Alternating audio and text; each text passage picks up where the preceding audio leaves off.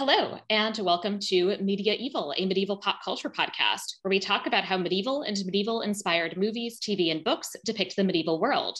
What did they get right? What did they get wrong? And what do they tell us about how modern people see the medieval past?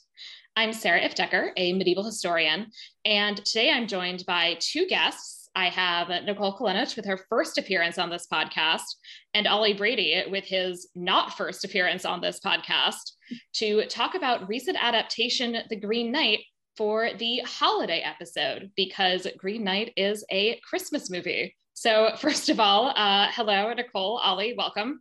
Hello. Um, I'm just so disgusted I'm relegated to second. What? Uh-huh. What's going on there? Yeah, it's just alphabetical. Fine. I mean, Ollie, do you do you want to tell the listeners about yourself first, in case any of them don't know who you are? I used to be on the podcast a lot, and then Sarah kicked me off, so it's okay. I don't feel bitter about it at all, and how it's much more successful now. Whatever. As a result of my coup. Uh, and Nicole, would you like to introduce yourself to the listeners? Hello, I uh, live in the same city as Sarah, which is why I went to see this film with her, and she has strong armed me into being on the podcast. So, hello. Exactly. we got to firsthand and on a large screen experience uh, the most cum I have ever actually seen in a studio film. Well, and the the theater was mostly empty, so you and I are sitting next to each other, and then a man by himself decides to sit two seats away from you. Because of course he does. Yeah, completely empty theater. Thanks, dude. And also like during COVID too, it's like you don't want to space yourself out a little bit. No, not at all. No. So today's film, The Green Knight, came out in 2021 and stars Dev Patel as Gawain, Sarita Choudhury as Morgan Le Fay, Ralph Ineson as the Green Knight, uh, Alicia Vikander as Essel slash the Lady, Joel Edgerton as the Lord. Uh, and fun fact, he also played Gawain in the 2004 King Arthur. So I don't know, maybe that's oh. significant. it means something. Uh, it also has Sean Harris as King Arthur and Kate Dickie as Guinevere. And once I remembered that she is indeed Lysa Arryn, the person who we meet breastfeeding her nine year old child. Yes. Oh, the creepiest thing in the world. Yes. oh, and I couldn't remember, I'm like, why is her face familiar? Like, I instantly disliked her and I didn't know why, but this makes complete sense. Yes. Yes. I'm like, why does she creep me out just mm-hmm. like instinctively? And I'm like, oh, okay. Yeah, that's it. It was that. right. She's missing the nine year old breastfeeding. All right. it's a fun addition to the Guinevere story. So, the first proper section, the enumeratio, or, or I'm sorry, uh, Ollie, would you like to uh, into uh, bring us in to our first proper section? Enumeratio. I've never done that with a guest before, Sarah. It's actually actually more embarrassing. so yes, he used to do that on every episode, and uh, now I have to not sing because I'm absolutely not doing that myself. I should have uh, put that clause into my contract when you bought me out. You mean that I had to actually uh, like edit in your singing? yeah, but you had to put it in so that people mm-hmm. people wouldn't forget all you. Yes, we've got a creepy voice talking about Arthur, and but then how this isn't about Arthur. This is a different story. We also have the first reference in the closed captioning to unsettling music that is playing and continuing to play. If over the course of this film I had taken a shot every time it referred to unsettling music, I would have died. um, I right. Uh, so I know I, I know Sarah isn't necessarily big into video games, and by not necessarily big into video games, I know she doesn't play them. Um, she does not. N- Nicole, do you ever play? I played in high school, and and now I'm I'm one of the many millions who just spends time relaxing on Animal Crossing. Yes, a, a fantastic game for for people.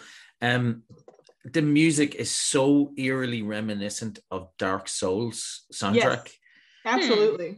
And it's just in the background, and there's a, a particular, particular. was going to say fingering, but that you know that's a dodgy words to be matches. using. No. it was coming out. But there's this yes, that absolutely works. random little notes that just pop in that are identical to the Dark Souls soundtrack, a game that I have played a lot of. And it would just every single time it would pop in, it would just get me. I'm like, oh, oh, oh, this is oh, oh, I'm okay, I'm okay.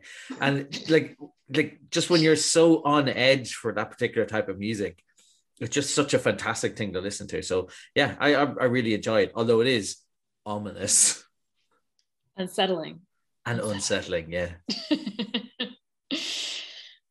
we meet Gawain himself, who seems to be extremely hungover, and his prostitute girlfriend, Essel.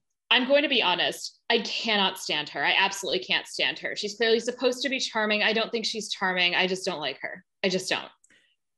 No, she didn't strike me as charming. She actually slid off my brain after the movie. I, I remember her more as the lady than I do. as the Yeah. prostitute. In in Yeah. real life or just the, the character in the Just the character. Who I will add is not in the poem. Oh, so that's why you don't like her. It's not realistic. I know. Exactly. it's a different section, Sarah. We'll get to uh, Veritas et falso later. But I just I just find all of her mannerisms vaguely unpleasant. And when she's the lady, she also has some off-putting ways of behavior, but then it's kind of cool and eerie, and here it's just irritating. Uh, I don't like her haircut. I also don't like her haircut. no, same. Yeah, it's it's very um, Playmobil. Uh, like I was going to say it's Lego, but it's not even as good as a Lego haircut. It's it's a a knockoff Dutch version. Yeah, so it's she just as a character is not working for me. But she does manage to get Gawain up in time to, I guess, go to church because it's Christmas. Yay! Merry Christmas, everybody. It's a it's a Christmas movie, of course. Mhm. Um, but the, the fact that it starts with him in a brothel on Christmas morning, you know, that's exactly how I remember my version of the Green Knight. Just- I was going to say, is this exactly how you remember your Christmas morning? Well, you know, just just in there getting some Spanish small dishes. That's all I wanted to do. No, I was just gonna say, you know how I have the game, like I have the RPG for this that we all need to play. Uh, I haven't Oh, even opened up. yes. I wonder if this starts at the brothel as well. I hope so. But yeah, Even if there it is- doesn't, it will. We'll make it. Yeah, it we'll will. make It will now. Yeah. But yeah, there is like 99% more brothel in this movie than there is in the book Sir Gawain and the Green Knight. they after the trip to church, Gawain then goes back home. His mother makes fun of him because he smells like he's been drinking all night. And he gets dressed up and he goes off to court, where we get to meet King Arthur and listen to Arthur calling him Garwin for the rest of this movie. Such a bizarre choice. It's Um, very weird, but yeah. So Arthur is excited to spend some time chatting with him. Uh, and I need to point out also a line which was not apparent to me when I was watching this film in theaters, but that became very apparent to me because I'm 95 and I watch all movies with closed captioning. that he described her according to the closed captioning. I paused it and checked when saying, Oh, you're my sister's son, he described Gawain as queefed from her womb. Oh yeah, Yeah, I mean, that's- said that's that. yeah. technical. From her womb. That, that's the technical term. I don't know why you're weird about it. Just, yes, I- a I'm perfectly, with Nicole perfectly on this normal one. word. Yeah. Like, is that not how everyone describes everything that comes out of somebody? It, it was just Exactly. queefed That's from you. that's that's how I usually describe birth. Yeah, no, I'm just commenting on it that you know, I mean, good for them. Good for them. I don't even I don't even describe just birth as that. Like the other day, I was eating and um I got a shock and some food fell in my mouth, and I was like, oh my god, I queefed a bit of that burger out. Like it's just it's just how you describe anything that's Yeah, removed from the human body. just a perfectly normal word choice. Just just a perfectly normal word. Gerwin, you've been queefed from my sister's womb. Good God. So Arthur, I guess, in the last like 30 years or however old he's supposed to be, has not bothered getting to know his nephew, but wants to now. So he asks him to tell him a tale of himself. And Gawain basically says, There's nothing interesting about me. I have no tales to tell. But Guinevere says, Yet, yet, you have no tales to tell yet. He will Um, by the end of this movie. Yeah, he says that, and the, like, what has he been doing um, apart from Alicia Vikander? But That's that I think that. Uh, yeah, that's all he's been doing. I mean, because he's not a knight. He No. wasn't. There was a there's a war later that they referred to that he was not involved in. I think he's just been sitting around going to brothels and drinking too much and fucking Alicia Vikander. so on on Christmas Day, um, as we all know, famously, King Arthur definitely definitely celebrated Christmas. Um, when he brings him up to sit at the empty chair, Sarah, whose chair is is that? Was that Lancelot's chair? Well, I was I was thinking Lancelot's, but then I was thinking it, it could Yeah. be Mord Mordred's. Oh, maybe. Well, especially because they make a change in this film. I'm sorry, I can't not talk about all of the many, many changes that this makes from the poem, even though I'm going to get into more than a later section. But because they make Gawain's mother Morgan Le Fay, he, well, okay, but then also, all right, so Mordred and Gawain are actually both supposed to be the children of somebody named Morgause, but increasingly in modern Arthurian adaptations, they turn Morgause into, they kind of combine Morgause and Morgaine. And so Morgaine is both of their mothers, but Mordred does not exist in this. So he's like the sibling who is linked with this, uh, you know, who is maybe kind of linked in this kind of questionable way because I feel like there is a sort of weird implication that maybe Arthur is his father. I, I mean, maybe I'm making that up, but I don't understand why he's the heir.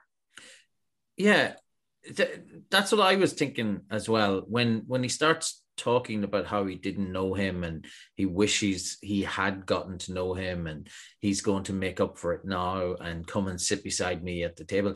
Like it really does feel like a you're the next person in line. And Yes. Yeah. Yeah, I was just like, why is he going to be the new king? That was very confusing.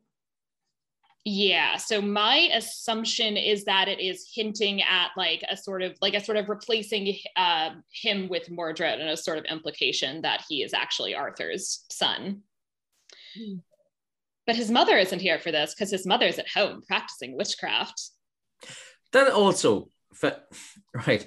So obviously, uh because she's billed as Morgan Le Fay, like you know she's going to be doing a bit of the old witchcraftery as uh, as Morgan uh, or Morgana as I'm I'm always going to insist on calling her is uh, is inclined to do. But it just felt like such a leap from grounded. We're in a brothel. We're going down to talk to a really old version of King Arthur. Also in the background, I'm doing proper magic and I'm magicking up a magic right now. Like it just feels tonally weird. Yeah, and it's also it's there's so much about this movie in general that is just aggressively not explained. And including that, like there's bits of Arthur's speech that it seems like Morgan Morgan is actually mouthing the same thing. So it's like, is she like mind controlling Arthur? Like, what is this whole situation?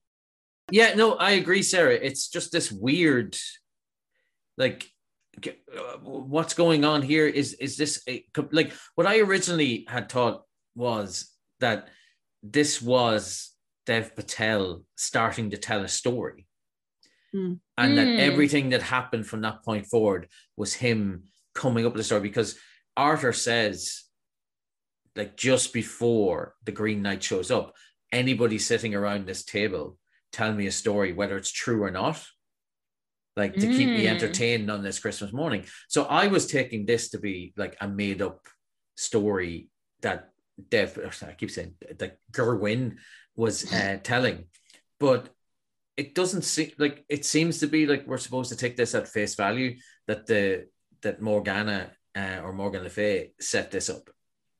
Yes. Yeah, she Which seems has obsessed with justification. yeah. But it's, it's confusing to me because I'm like, okay, she really wants him there. She's very specific about it. But then the magic she's doing just not seems to not be at all in his in his favor. I have no idea what her motivation is. Yeah. Literally none. like I was like, oh, she's doing magic. I'm like, this doesn't seem to be helping him. I don't know what the point of this is. It's making his life considerably worse. Right? Unless she's just like, uh, it, it's like somebody who's still living with their parents at 30 and she's like, let me teach you a lesson so you get your life together. Get the fuck out of my house.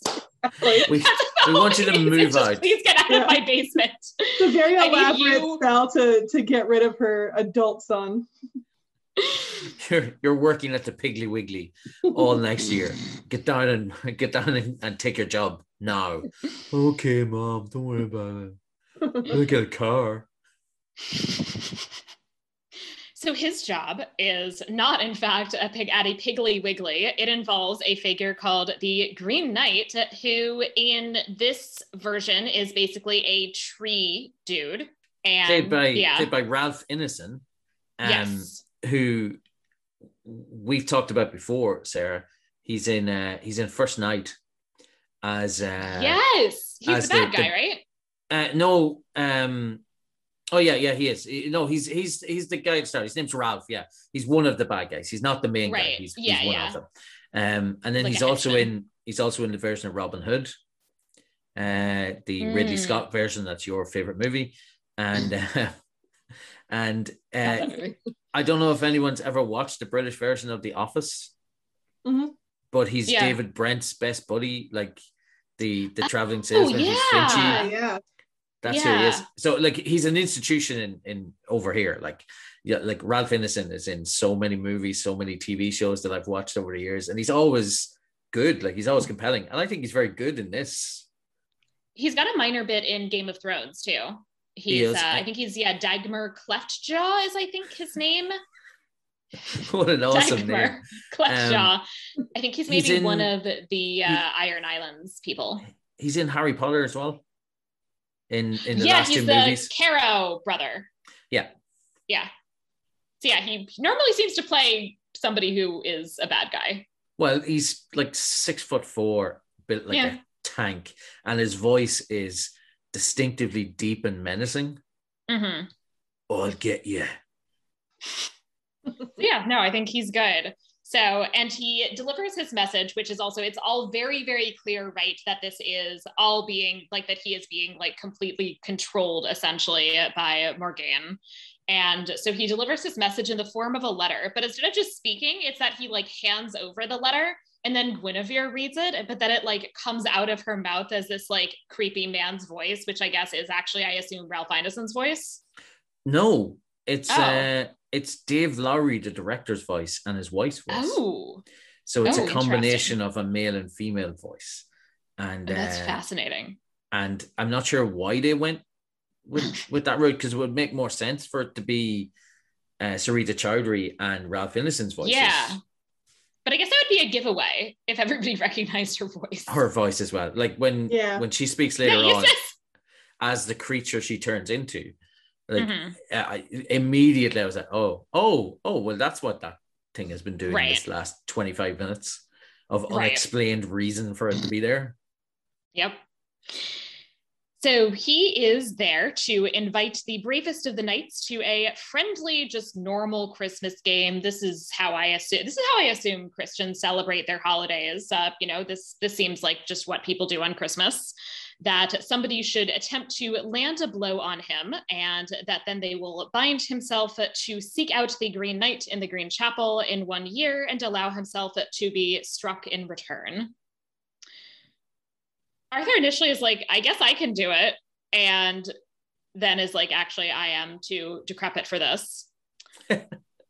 and Gawain volunteers, um, which in the context of the film seems clearly like him making up for the fact, right, that he has nothing to tell about himself, that he has no stories, that he is uh, essentially kind of creating a story about himself by volunteering to do this. And do you think, do you think his mother intended for him to be the one who volunteers?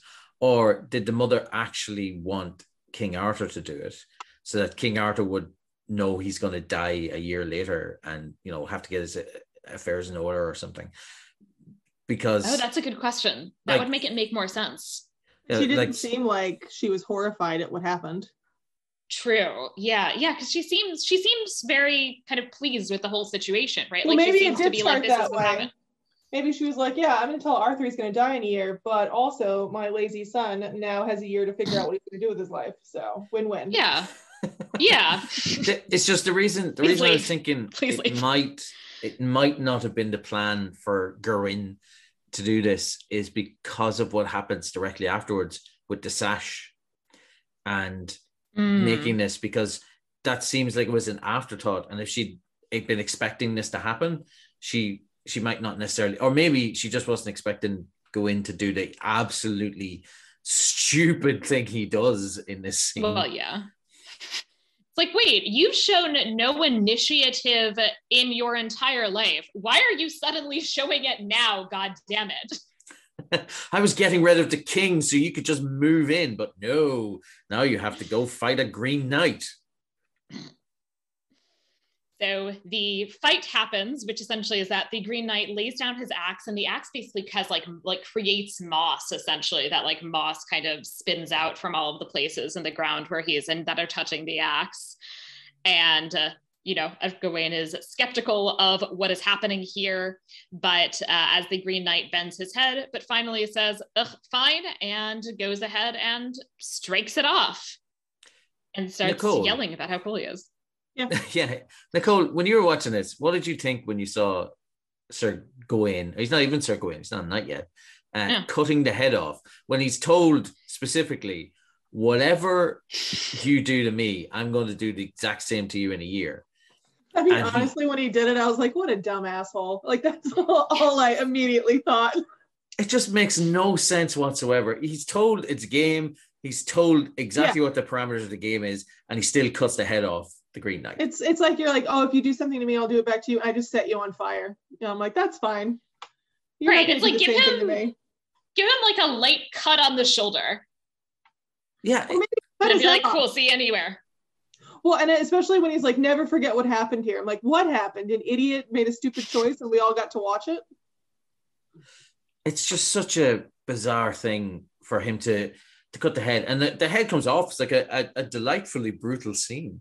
Oh, Um, yeah.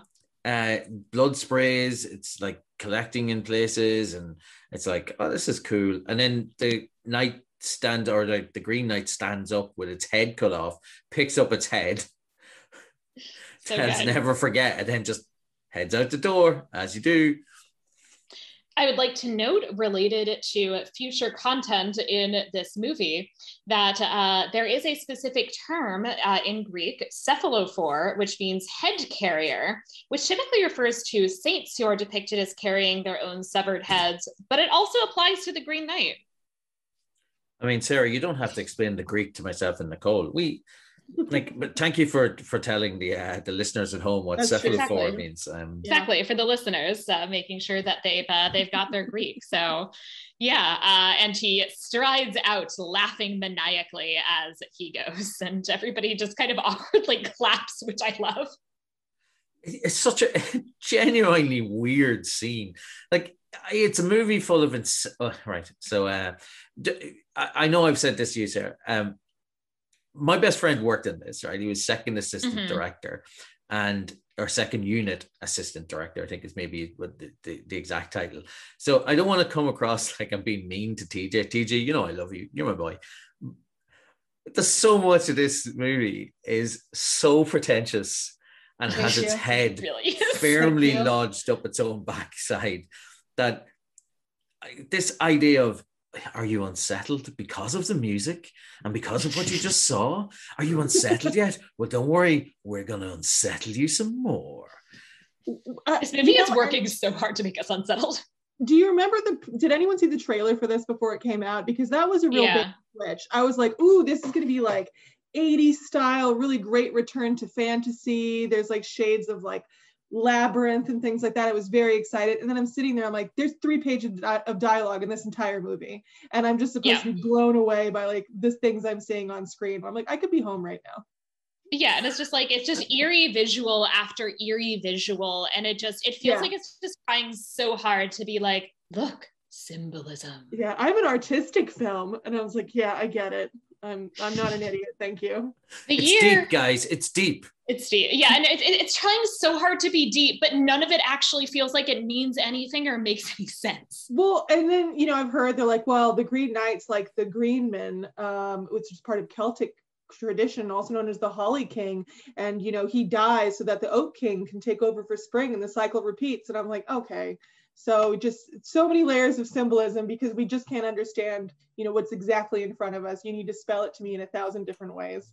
Sarah And or it's uh, also, like- Nicole, I wish you had said that because you just reminded me. It's my goddamn year to kill the Holly King.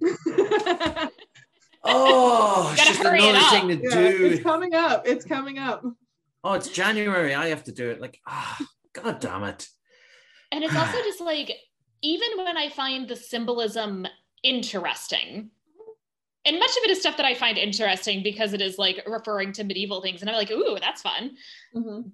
But even when I find the symbolism interesting, the symbolism seems to really not actually be there in service of a narrative. No, it seems yeah. like the narrative is kind of half heartedly there to provide a justification for the layers of symbolism, Yes. which is ultimately not super successful. The year passes. It just it's and a that's jump pretty cut. much how it is in the movie. the year passes, watch some puppets, and then boom, we're back. Yeah, to well, there's- time. Yeah, there's this thing that's like a too quick year, and then we see various things that happen. He spends he chats with Essel because they have to make us look at her again. He gets drunk. Somebody calls his mother a witch. They fight. He chats to Arthur. Arthur's like, you know, you actually have to like leave and do this, and he's like, I thought you loved me, fake dad. Basically, what, what what I think is weird about it is uh somebody calls his mother a witch and he's like grumpy and acting like weird about it. His mother is a witch. She's quite Yeah. clearly a witch. She's doing everything a witch would do. And like unless Gawain has his head again buried between those firm butt cheeks of his, how does he not spot that his mother's clearly a witch? he could clearly His be mother- an idiot. You know, he could actually be an idiot. Yeah, very shortly after he beats up somebody or tries to for saying his mother is a witch, his mother gives him a girdle that she says, I made it with magic so that nothing will happen to you and you don't die. You know, I made this with magic like a witch would do. Yeah. This no no, no ill can be can befall you as long as it is uh, around your waist grin. And he's like, it's it's "Oh, yeah, well, it's like the lie thanks." of I made this with love. You know, he just thinks it's a lie. He's like, oh, mom, that's sweet. That's so sweet. It also doesn't even work, by the way. So, you know, anyway. well, it I I mean, does it not work? Okay, I'm going to argue that the this is getting ahead, but in the scene in the bit in the woods with the brigands, I'm going to argue that if the belt actually did anything, they shouldn't have been able to like trap him and get it off him in the first place. I mean, I don't think. Well, I mean, okay, a seatbelt only works as long as you know I'm not doing the stupidest things that I can in my car. You know, the seatbelt can't stop me from doing things. so I consider it like that. It's preemptive. Okay, you that's know, fair. The magic only goes so far. It's not sentient. I don't know, Nicole. Uh. I was in my car driving today while making some waffles, and uh, don't ask why. And uh, and I accidentally uh, slipped in uh, some of the waffle batter and put my hand onto the hot waffle iron. Didn't even get burned, and I put it down to the fact I was wearing a seatbelt. So All right. right, you know, argument. just for the record, anyone who's listening, I wasn't. That that was a made up story. I don't have a waffle iron in my car. What? He's like I'm I have shocked. a panini press. Shocked. It's different. I thought every- I thought press would be everybody so in- good. Doesn't everybody in Ireland have a waffle iron in their car? I'm gonna Uh, start. I'm gonna start creating this stereotype now. Well, if we did, we wouldn't call it a waffle iron anyway. We'd say waffle maker. Like we wouldn't, we wouldn't try and make it sound cooler. So Gawain's got his girdle. He gets some other fun stuff, uh, and I will say, actually, the kind of detailed, like everybody like handing him things and him like getting ready to go, and he gets a cool shield and all of that. The details are different, but the kind of concept of the attention to this is very much taken from the book. And the prayer that Guinevere says is that like of the like five things and all of that, that's actually is also basically taken from the book.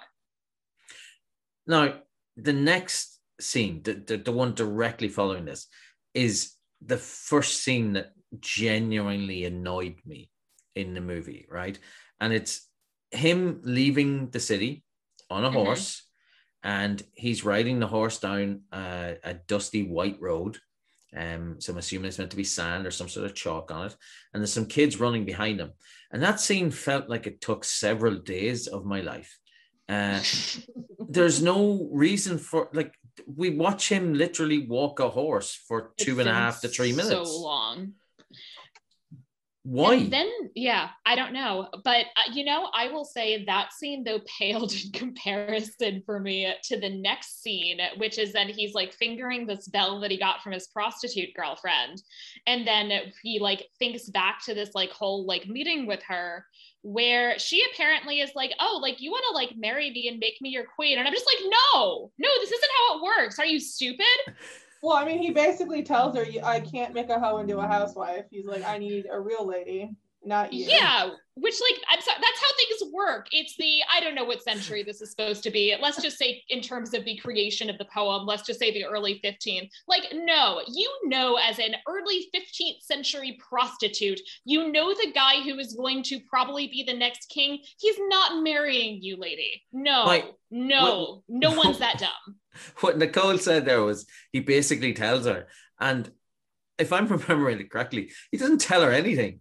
She she says a bunch of things about what he might do, and I was hoping you'd say this, and would you ask me to be your queen? And he just sits there silently. Yeah, exactly. He's like, Read I'm the not room, gonna Essel. Exactly. Yes, because he's not going to say, I can't make a hoe into a housewife with his words because he feels bad saying that. But he's also not going to lie to her, which I will be honest, I respect.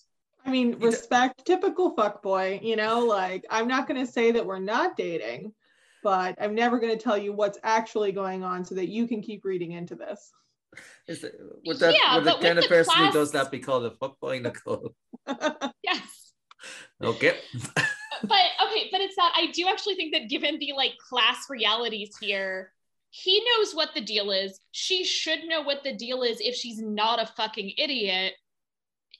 I don't think that he like I don't actually think I think that he is actually not being particularly unclear about what the dynamic is. The dynamic is like we will have sex and I like you, but obviously I can never marry you. I see. I'm going to be the king of England or whatever. up until the first scene, uh, I would assume that he had been acting under the assumption that he wouldn't be king at any stage. Mhm. So he probably was saying to her, you know, oh, you know, we could be together, and I love spending time with you, and you're my number one hoe, and um, etc. etc.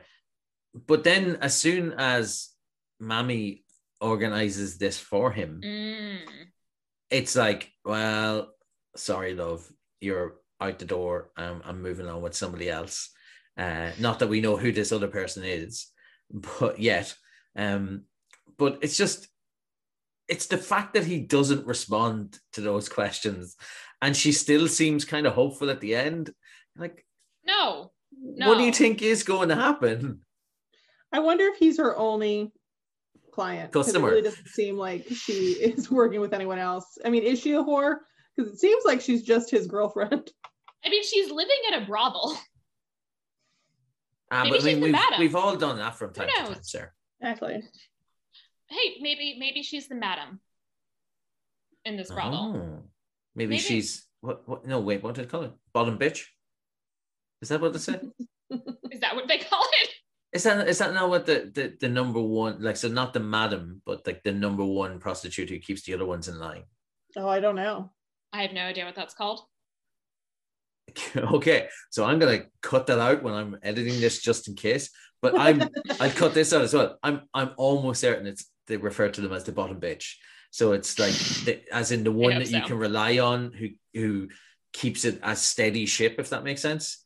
So they're they might Hmm. be they- they- they're the one you can rely on. So they're like the base, the foundation of your whole empire. Hmm. Don't ask me why I know this. Well, I hope that's true, and that that's her job. I'm googling it. I don't see anything. I will. I'm, I'm, I will find out where I find that from, but it's definitely. I've definitely heard that phrase. Please don't cut that out. Uh, I, I'm gonna make it so you can't cut it out because I'm just gonna refer to her as uh, the bottom All bitch right. for the rest of the episode. Okay, wait a minute. Uh, misogyny alert. It's not bottom bitch. It's bottom girl. okay, but no. In No. fairness, when I heard it, I'm fairly certain it was in a movie. No, you're all right. It says bottom girl, bottom woman, or bottom bitch is a term Oh. for a prostitute who sits atop the hierarchy of prostitutes working for a particular pimp.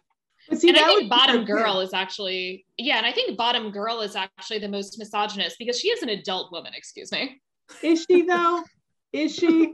Does she? This woman the- isn't, but- Is the pimp like, come back to me when you're 18? I can't use you. Oh God. so Gawain finally escapes these children and his prostitute girlfriend and leaves. And sees a fox, sees a whole lot of corpses, and he comes across the worst young man I have ever seen or encountered in my entire life. Just one look at him, and I know, I just know instinctively this person is garbage. They are garbage. Do not listen to them. Do not talk to them. Run away. Oh, and I'm pretty Look, sure when he came up fucking on idiot. screen, I looked at you and I'm like, oh, I hate that guy. Every movie he's in, I absolutely cannot stand him. Yeah. yes. He's in Eternals, right? Yes. And uh, as Druig, uh, you know, because he can't do accents, so he has to sound Irish. Um, but I have, I have a genuine problem with the actor, right?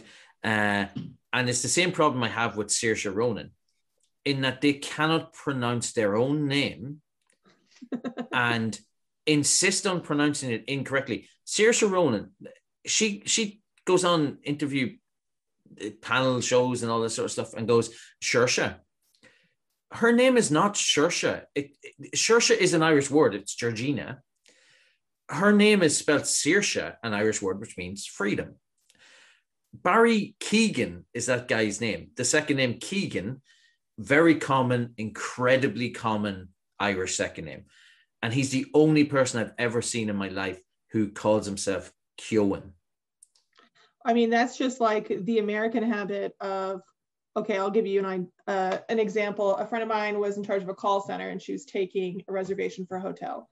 And the lady kept saying, Deborah, Deborah, Deborah. And she's like, okay, can you spell that for me? And she just spelled the word Deborah. She just spelled the name Deborah, but she just chose to say it that way. So I feel like it's that particular, you know, I need to be extra special. So let me just, let me just pronounce it the way I want to. Like if I pronounce my, if I was like, hello, my name is Nicolay, even though it's spelled Nicole.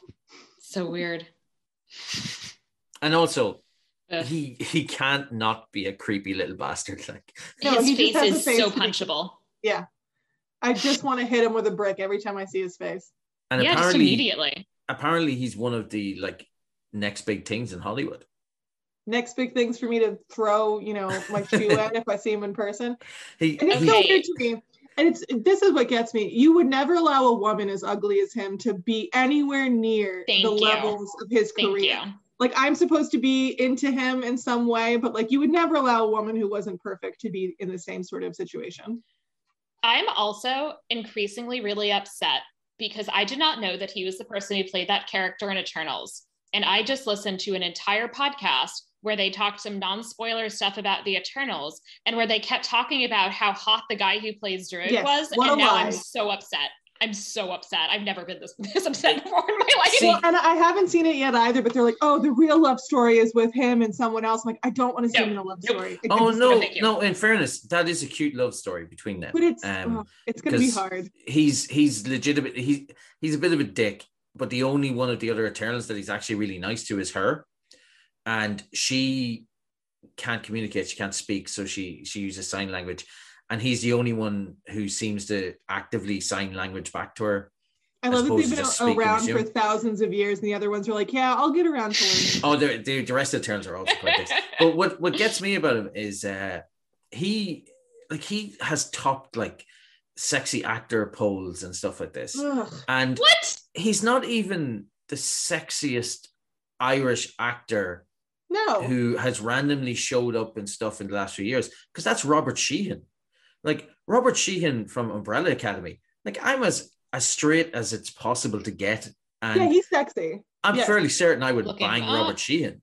He has like swagger. If you ever watched Misfits, he was on there as well. Oh yeah, he's great. Oh yeah, Misfits, he's hot. Yeah, and then there's something about like the way you ca- and that would be that would be different because there's a way where you're not really attractive, but the way you carry yourself makes you attractive. Mhm. That also does not exist with Barry. No, Yeah, no. there's nothing no, about him. He looks like he is should be slapped by everybody. Absolutely. He looks like the poor man's Ramsay Bolton.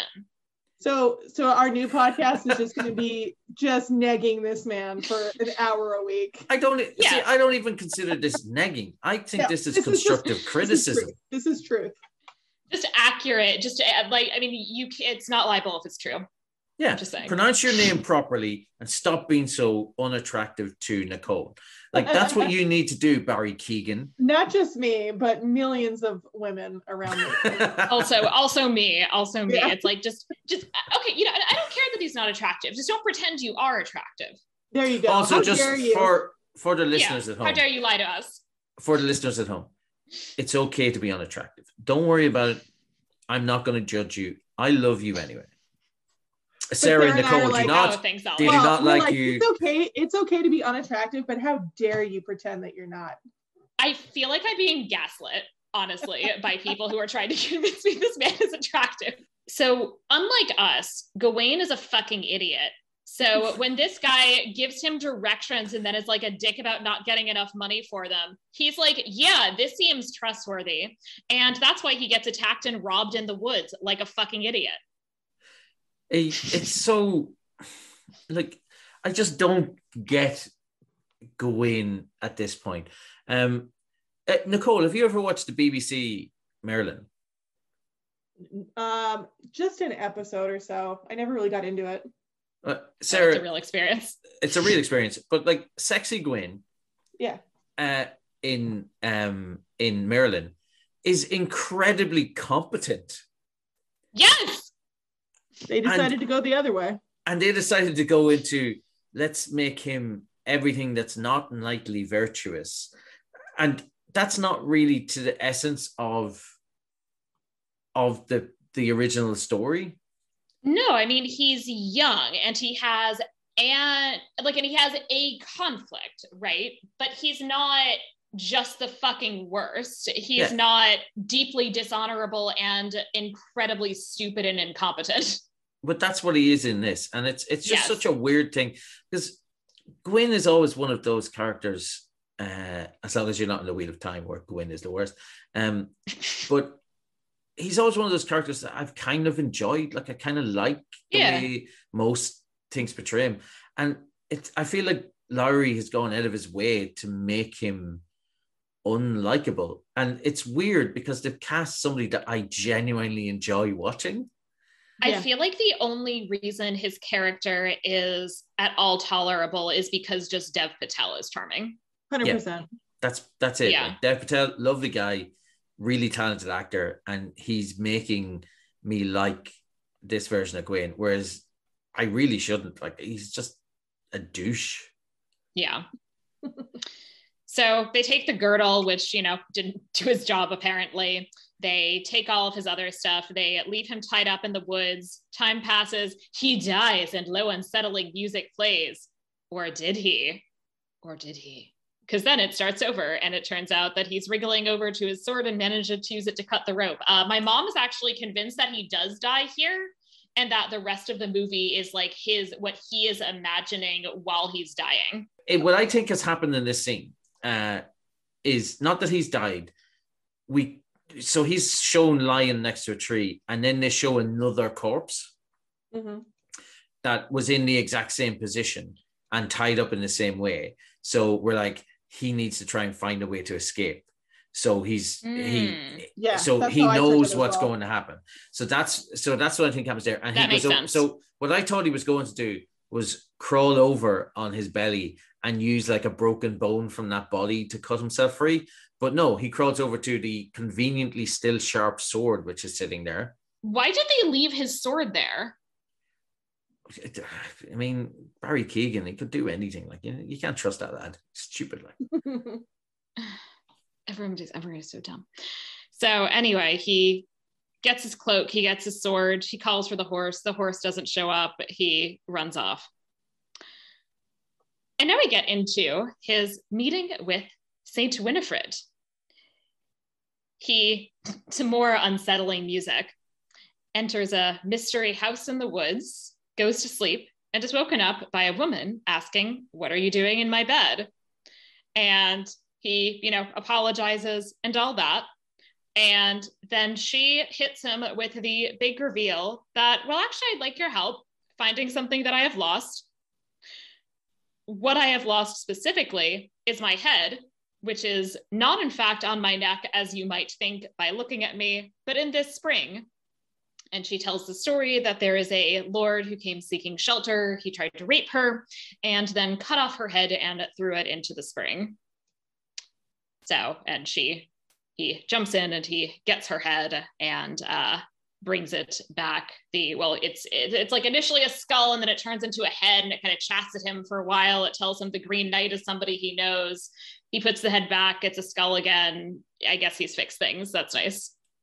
It, this so this is where the movie basically lost me. And I'm all for symbolism and stuff.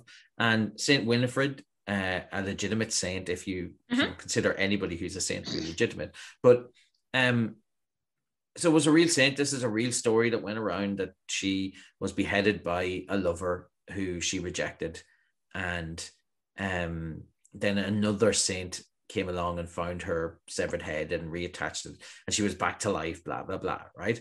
Um and she she's the patron saint of like life bringing and stuff like this right? But he is talking to a ghost person who tells him she's dead. He jumps into the lake pulls out a head throws it on the ground and the head starts talking to him.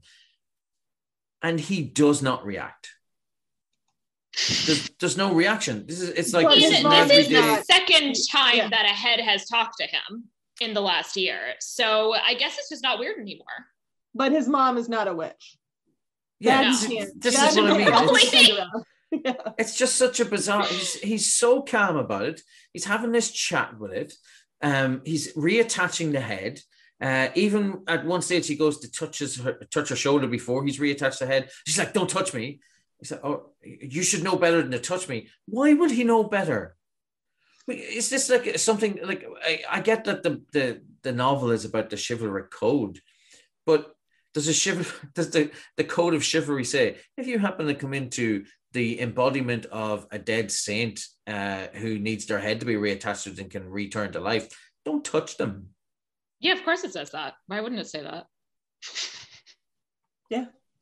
Uh, on, did you did you come across them in the woods, then you must uh, drink three times from the ladle of life.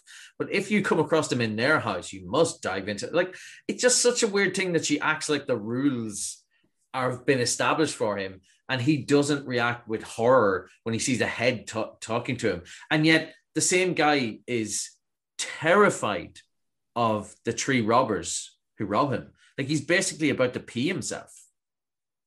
See, I'm fine with that because the three robbers are actually a threat. The headless woman seems perfectly nice.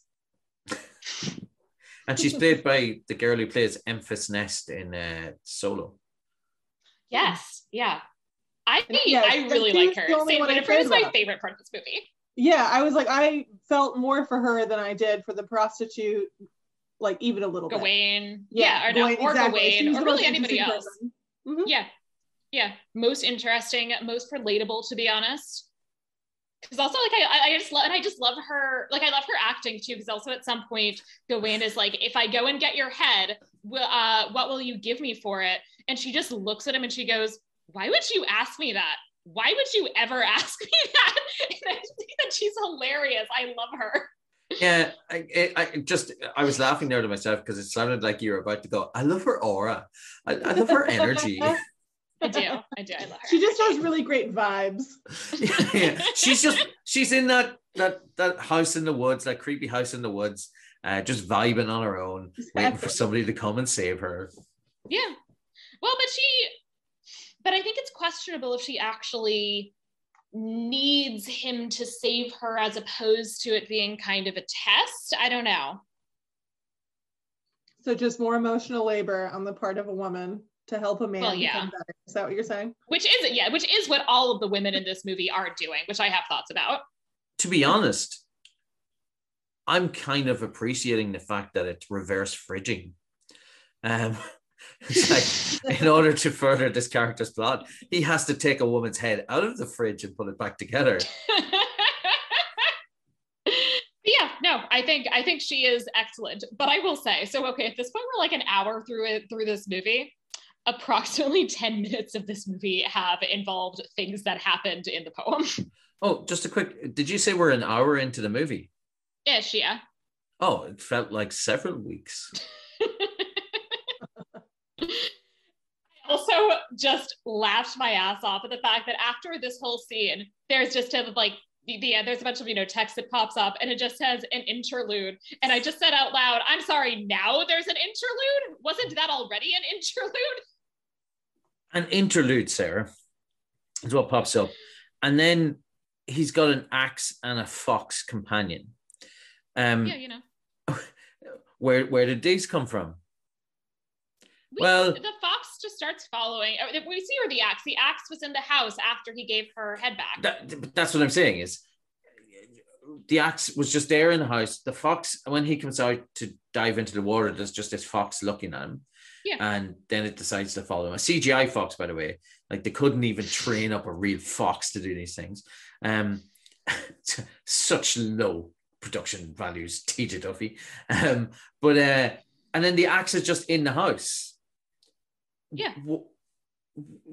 Dev Patel, uh, Sir Gawain, or not Sir yet, just Gawain, doesn't doesn't flinch at this. Oh, oh yeah, there's the uh, there's a Green Knight's axe just sitting in his house. Yes.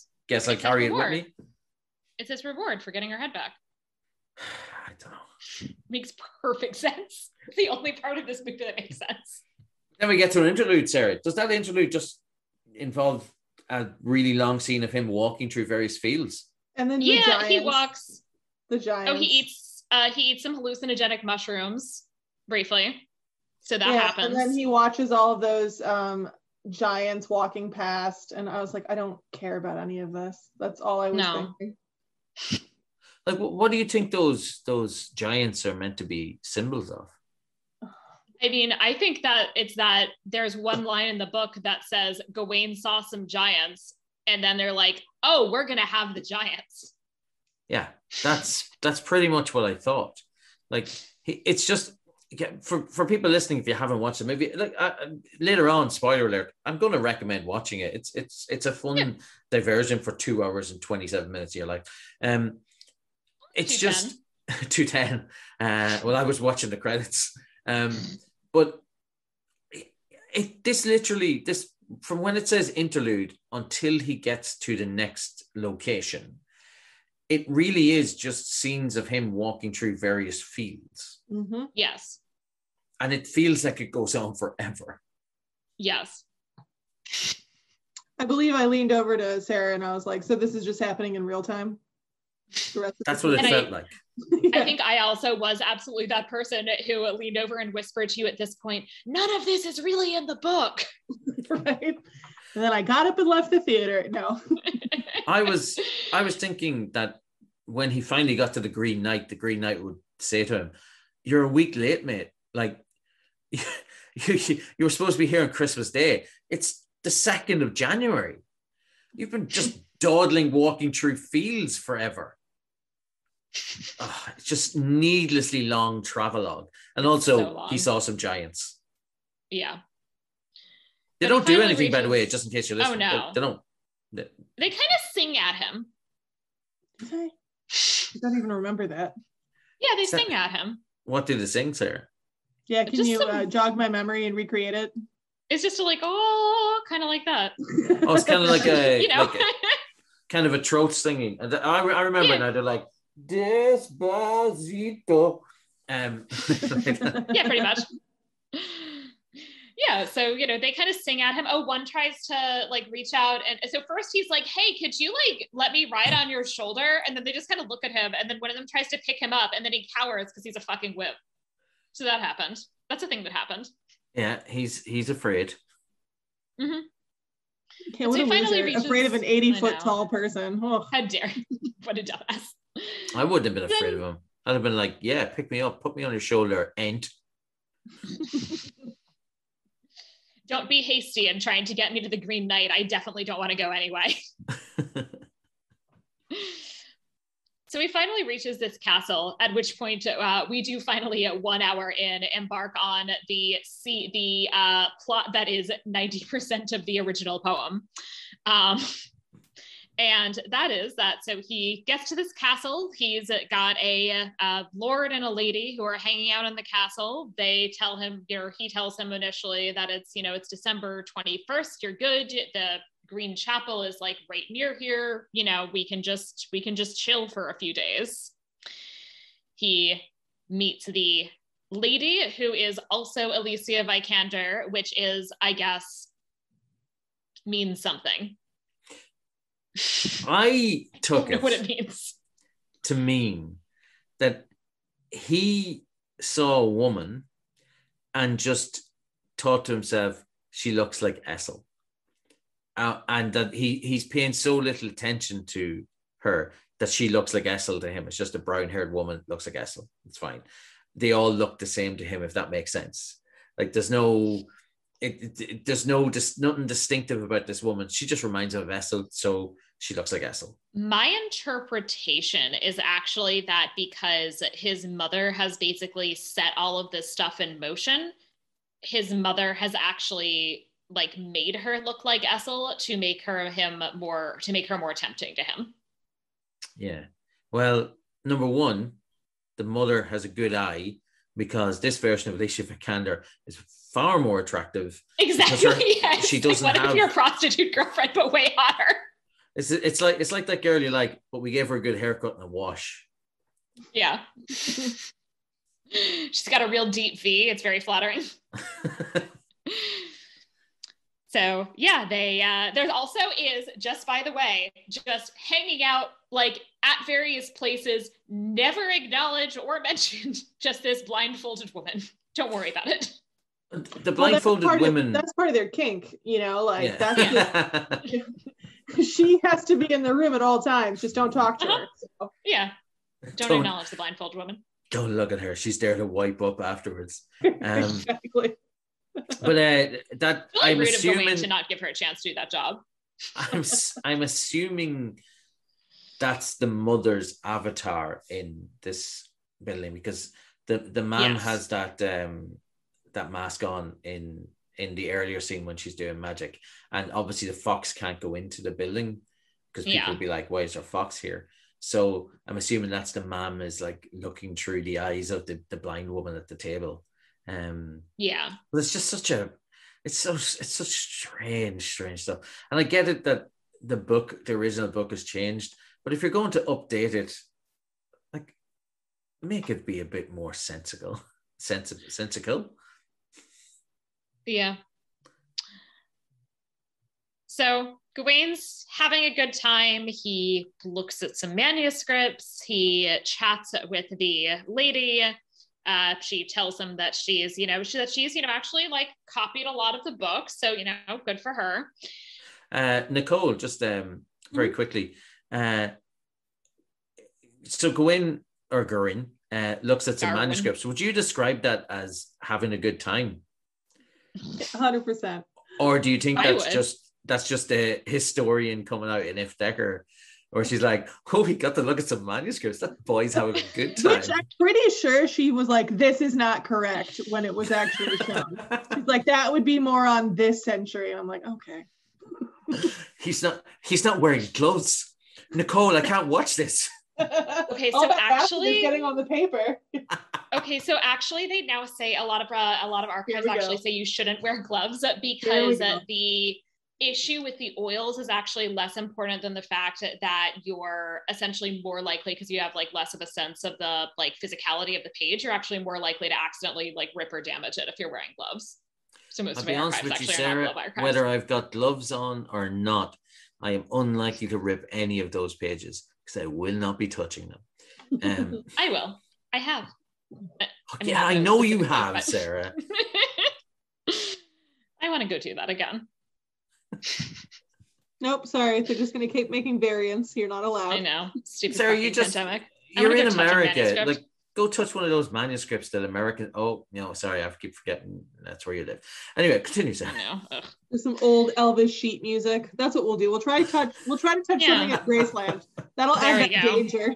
This is There uh, this is the original page I'll he probably wrote get Love Me shot. Tender on. yeah, and I'll touch it, and then somebody will probably shoot me. Um, Absolutely. Just somebody on the tour, a good guy with a gun, you know, they're like, how dare you? Yeah, yeah. She went to touch the page. Oh my god. My God, Elvis does not is displeased. Um, I actually have had some great conversations about like the similarity between the devotion to Elvis and the medieval cult of saints uh, with a friend and colleague of mine who works on Elvis and like music history. But speaking of artists, uh, Gawain gets his portrait painted by the lady, which is, you know, just this really normal, regular portrait, like the kind you see all the time, where it's in complete darkness and upside down, just like a very normal, good portrait. I thought all of my portraits are in the house here. Yeah.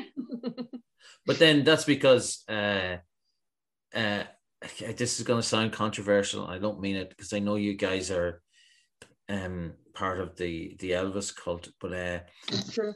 that's the way Neil Diamond uh, wants us to do them because uh Hail Diamond um the the antithesis of Elvis.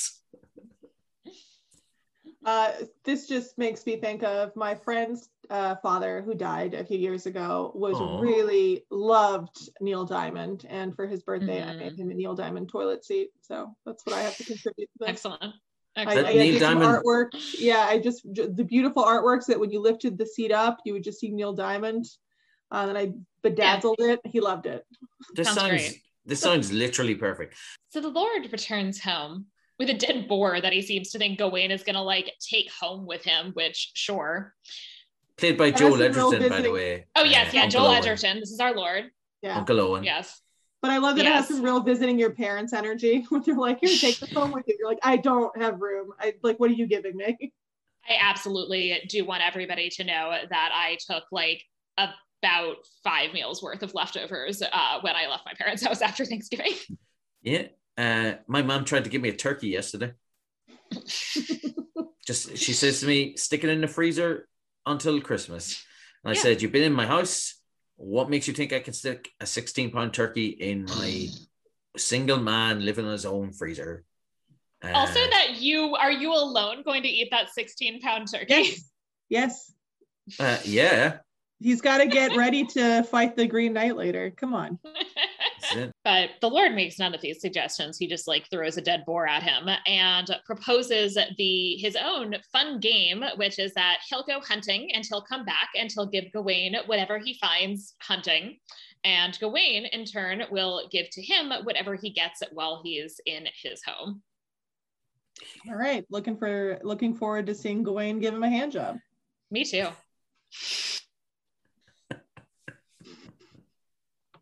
So they have some more weird chats. The lady muses for a while upon why the Green Knight is green. Invited him to his chambers or her chambers, Mm-hmm. but Gawain And- does not go. No. But he does awake to find the lady in his room. She kind of smells him like a weirdo. I mean, that's how I start all my seductions. and offers him a green girdle, which she alleges to have made, which looks suspiciously similar to the one that his mother had made.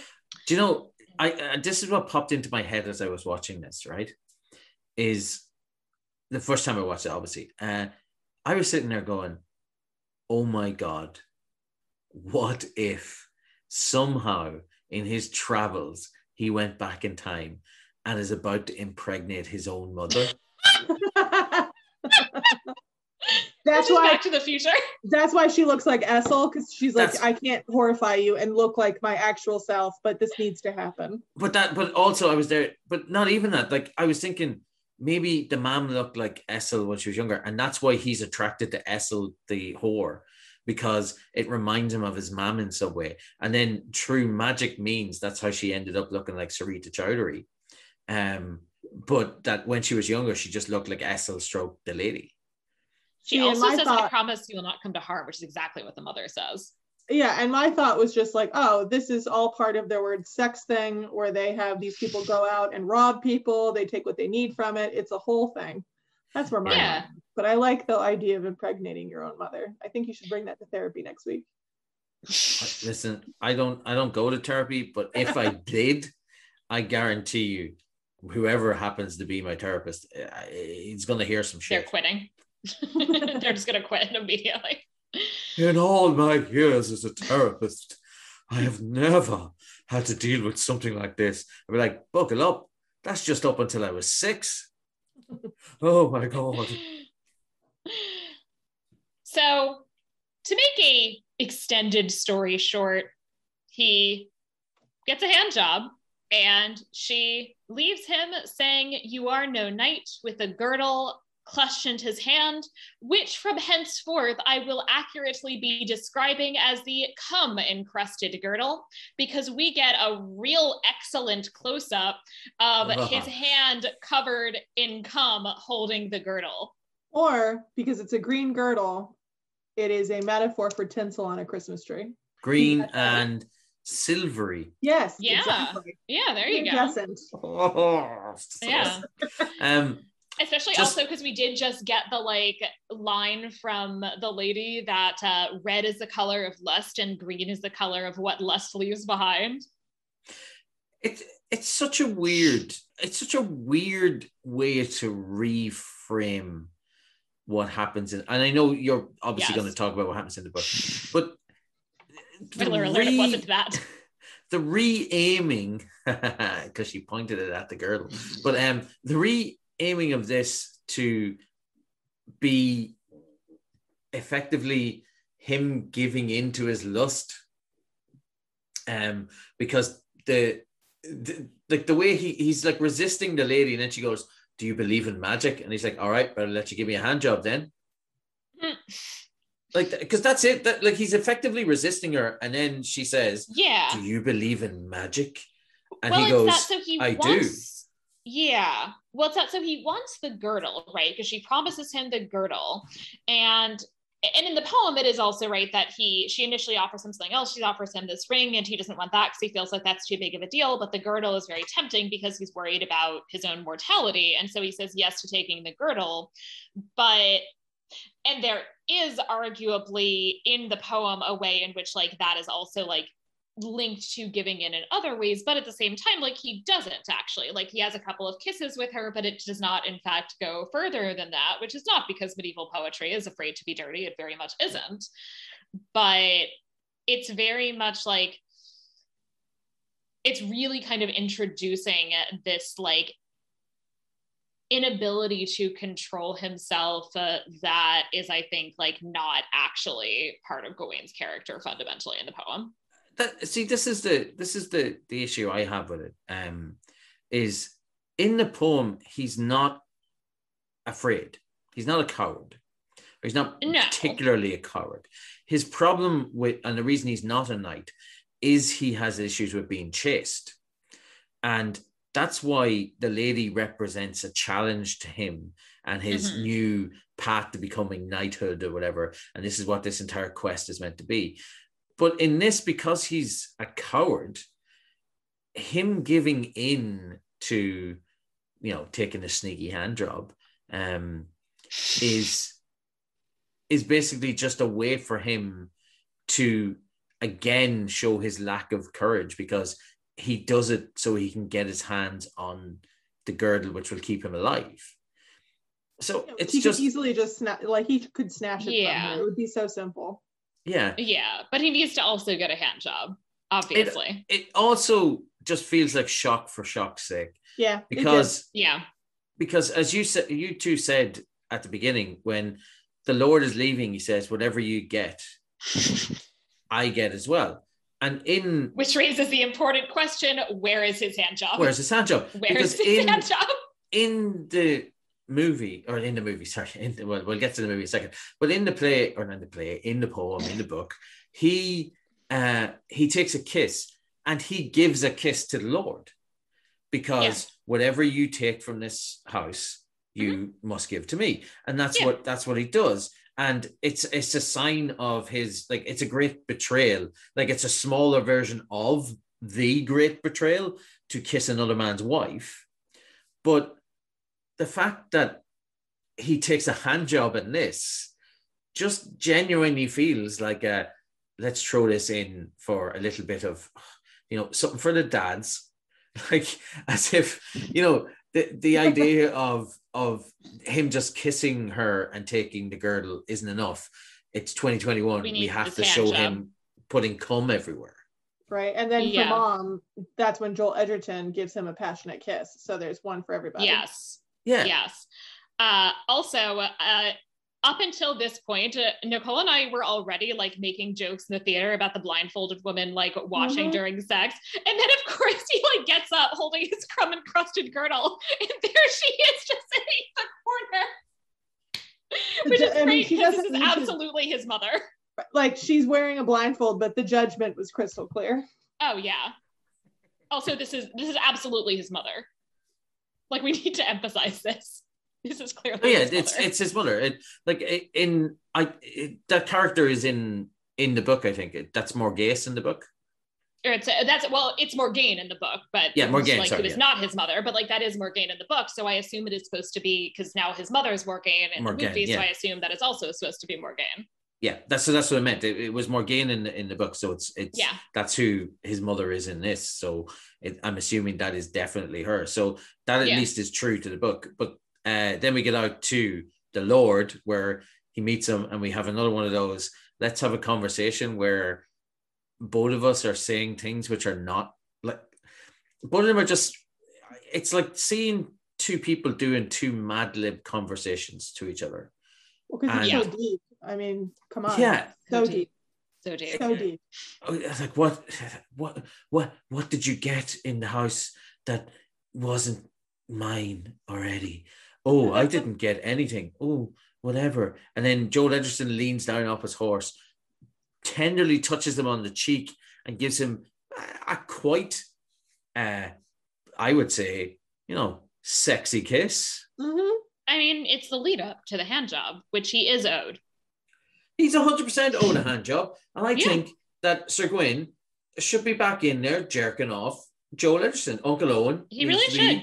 needs to be blowing out his blue milk all over the place. I mean, you know, like don't don't get if you can't, you know, like don't accept if you're not going to reciprocate. I'm just saying. yeah, this is why you just don't get involved in swingers if you're not ready for that kind of lifestyle. right? Yeah. He Gawain wasn't ready. Gawain wasn't ready for this couple. Absolutely not. They're too much. he much just for couldn't him. handle it. Too much. Like uh maybe it was just Joel Edgerton's beard, but something just pulled him off. And then also Joel Edgerton has his mom in a sack. Yeah, so he he lets his mother free, the fox. The fox. His mom is the fox. Yeah. The fox like, don't go that way, son. Yeah, because it's right as he kind of gets to the river that he's supposed to cross to get to the chapel that the fox then starts in a deep this this is very unsettling. The fox starts unsettlingly talking to him and it is his mother's voice and tells him to uh, bear his shame happily and turn away. And they comment in particular on the girdle, which he describes as being just a dirty rag, which is correct. That cum encrusted girdle is just a dirty rag. Uh Sarah, is this the is saying come encrusted girdle the joke that you have been No, no, I'm not up to that yet. okay. This is saying "come encrusted girdle" repeatedly is just an accurate description. Okay, all right, all right. I'm ready. I'm That's not- preparing myself. That's that's not my terrible joke. The terrible joke is coming. There's a terrible joke that Nicole that I came up with uh, two months ago that I wrote down so I could make on this podcast. Wow. So Gwen shows up. Green Knight's there. He's kind of stone like, but it's Christmas Day. He wakes up. Uh, you know, he says to Gawain, "You came," which yeah, he did. Yeah, yeah, he did. Yeah. uh, and they, you know, agree. All right, you know, come to see the blow returned. But Gawain, Stop saying come, Sarah. I- I'm trying. It's not my fault. This Does, movie has uh, done this. Does Ollie know about the uh, chain of gas stations we have here called Come and Go, and it's spelled K U M? Uh, I'm not sure I have come across. Oh God, I'm not sure I have. I was aware of this chain of gas stations, and uh, I guess I'll have to be on the lookout now for those. It In was, fairness, so I was on uh, a I was on a trip when I was uh, teaching at that girls' school, and I was like, yeah, I'll go on a, a trip with them. And we were stopping in uh, Arizona, and we're like, let's stop at the Come and Go. And I was just staring at the sign, and I'm like, this place is so puritanical, and this is what you name your gas station. uh, K-U-M. I hate this country. the the come and go is uh is the place I spend Christmas morning in every year. Um, it's just my it's just my you local and Sir. Gawain. Gawain bravely runs away to the sound of jaunty music. Conveniently, his horse is there, which is what I call a real Deus ex machina device. Oh my Alright, god, Sarah! later. is that- I was like, all right, everybody, I gotta go. I'll see you guys. I just get off the call. I, I mean, first of all, he would pun would pick a pocket, um, but, but it's also pretty funny. it's a good dad joke. Thank you. so he runs off home. Uh, the reason, okay, this. All right, so I'm gonna I'm gonna go ahead and give it away. Right, this is gonna turn out to maybe not be really what happens. The real reason you know it's not really what happens is that he passes that fucking kid. Um, what's his name, Barry Keoghan, and he Oh. Yeah. doesn't fucking stab him. Yes, Totally inexplicable, senseless. Stab him, stab him good. But yeah, I expected that there to be some kind of revenge, and I was very annoyed that there wasn't. I know. But he goes home. His mother greets him. She bathes him while he is still wearing his cum encrusted girdle. Yeah, but it's not new to her because he went back in the past. She helped him put that cum there. She knew that cum was coming. Yeah, it is, however, I mean, maybe new to Essel, who uh, he can't meet her eye, but he can have sex with her again while still wearing the cum encrusted girdle. Mm-hmm. Oh yeah. Arthur dies. He get right before he dies, he gets up on his deathbed to knight Gawain.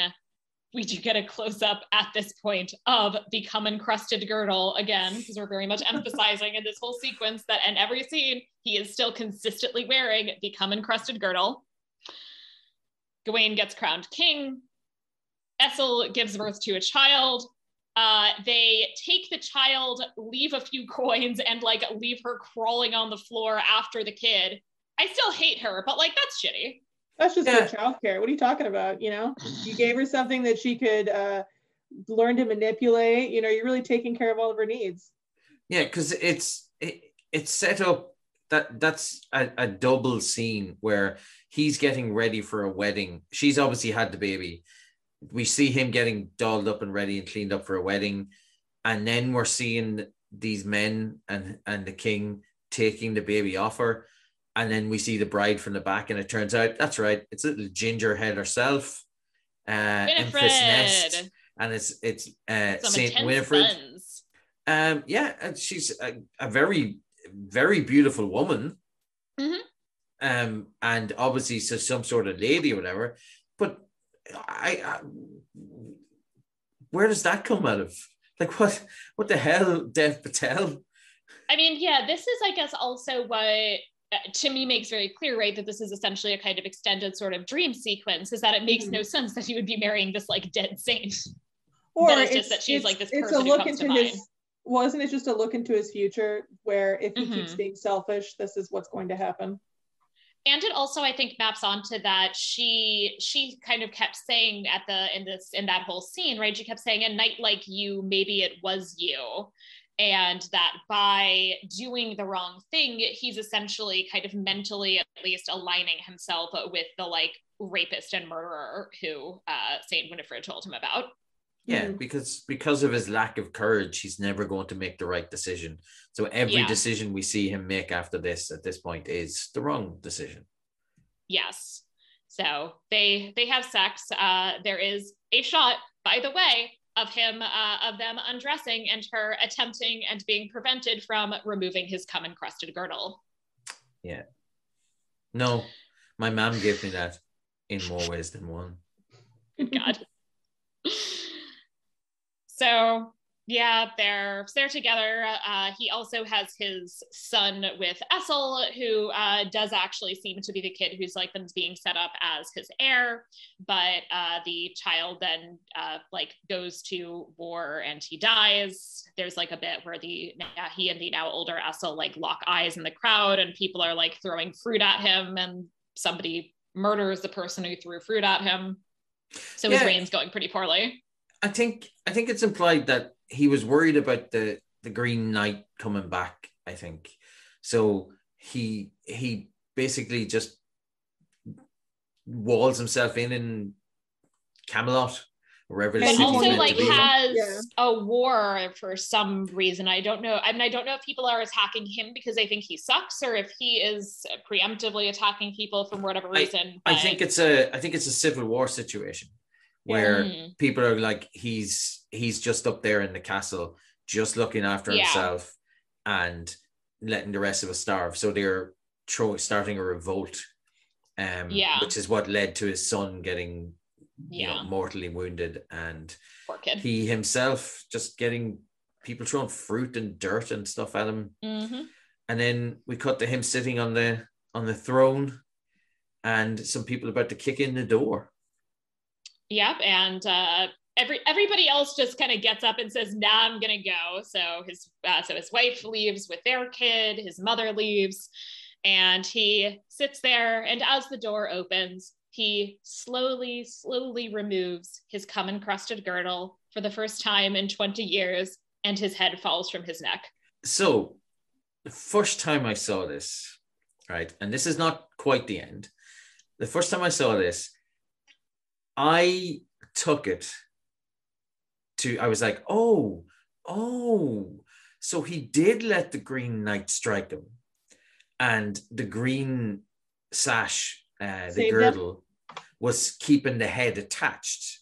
Hmm. And it wasn't until he decided to give up and I'm done with life and I'm finished with life Hmm. and he unleashed it and the head fell off. But that doesn't make sense if you see the next scene. But that was the first thing that popped into my head. I was like, oh, that was, I was thinking to myself, that's clever. So he kept That's that on the entire true. time. That's why it And- wasn't true. They're like, Yeah, Yeah, right. because it was clever. Yeah. Yeah. Uh, yeah. But then after his head falls from his shoulders, we cut to him still in, it's still Christmas Day and he's still in the, the green church. which uh as Nicole has pointed out, is really just actually the ending of Twilight Breaking Dawn Part Two. 100%. Yep. They just took it from Twilight. like we're gonna have this whole dramatic sequence and all of this stuff happens and then surprise it didn't really happen yeah, it's a future that could happen. Oh, jeez. And uh, the Green Knight. ollie is have you going- seen twilight breaking dawn part two I, I'm not going to admit to that where people can hear.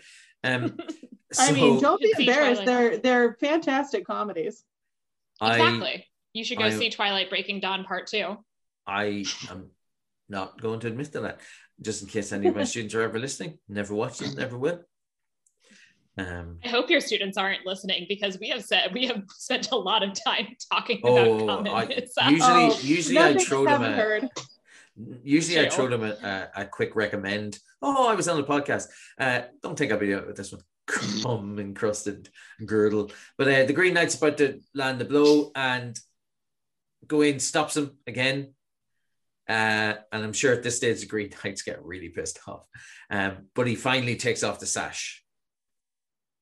yes he finally removes his cum encrusted girdle and Uh, says yeah. i'm ready And then the Green Knight gets down on his knees, touches his face in a very similar way to the way the Lord had done. I thought he was leaning in for a kiss here and says, Brave little knight. now off with your head and then the movie ends so we don't know if he cuts off his head or not we don't. Did you watch? You didn't watch the credits, so you didn't see the mid credit scene or end credit scene? Oh no i turned it off too soon what's the mid-credit scene Well, I was assuming I was assuming you did. So because I was looking for TJ's name, so I left them running, and uh, I did not see this the first time I did. So we cut to some time in the future, uh-huh. and there's a crown just sitting on the floor, and in crawls a little girl, picks up the crown, King Arthur's crown, and puts it on her head. And that's the end of it. Okay. However, the little girl is the same little girl that he had had with Lady Winifred in his predicted, you know, uh, life after you know the you know the one that didn't happen, Uh-huh. Mhm. right? Uh-huh. So it's the same little girl. So what I was thinking is this: Are they saying that even though he plucked up the courage to not do that, he still didn't marry Essel? He still I mean, he shouldn't married- marry Essel. No, I'm not saying he should. But what I'm saying is he still made those bad choices. So even though he plucked up the courage to let the Green Knight strike him down, because that child was absolutely the child from earlier in Huh. the movie who you, you know they just cut to one scene Yeah. of him and Winifred and the, Winifred's got a daughter sitting on her knee. It's Right. the same little girl.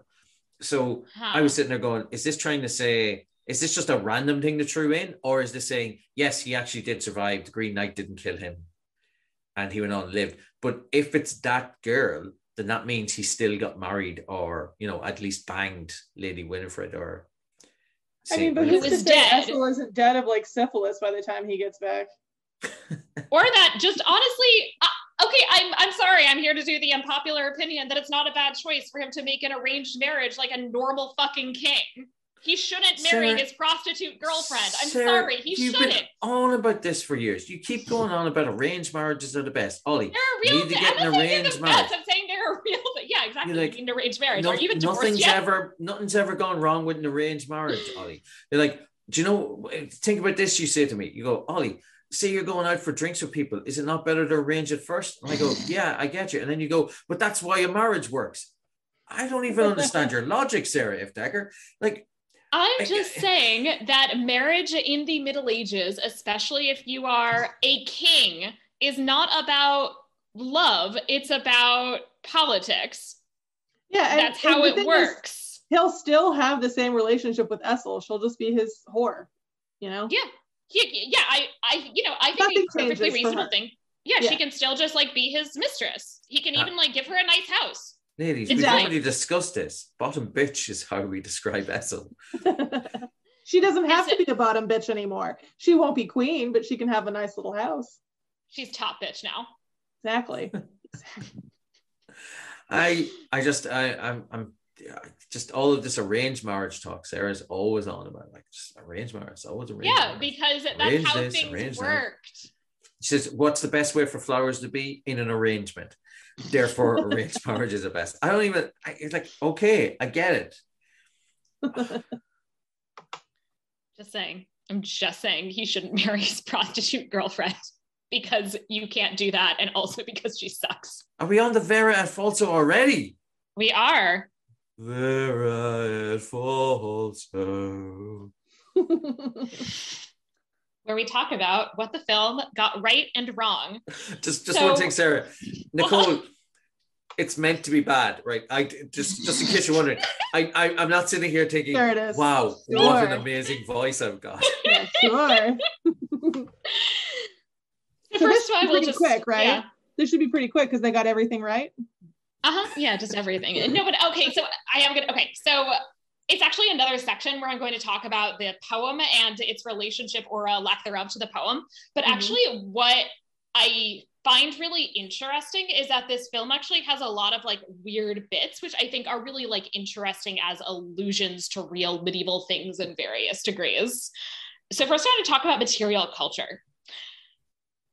It is a trope that drives me insane that people in film and film set in the middle ages have this like gray filter and like everything is gray and they're wearing like gray and brown. I really like that gawain as an elite male would is wearing lots of color.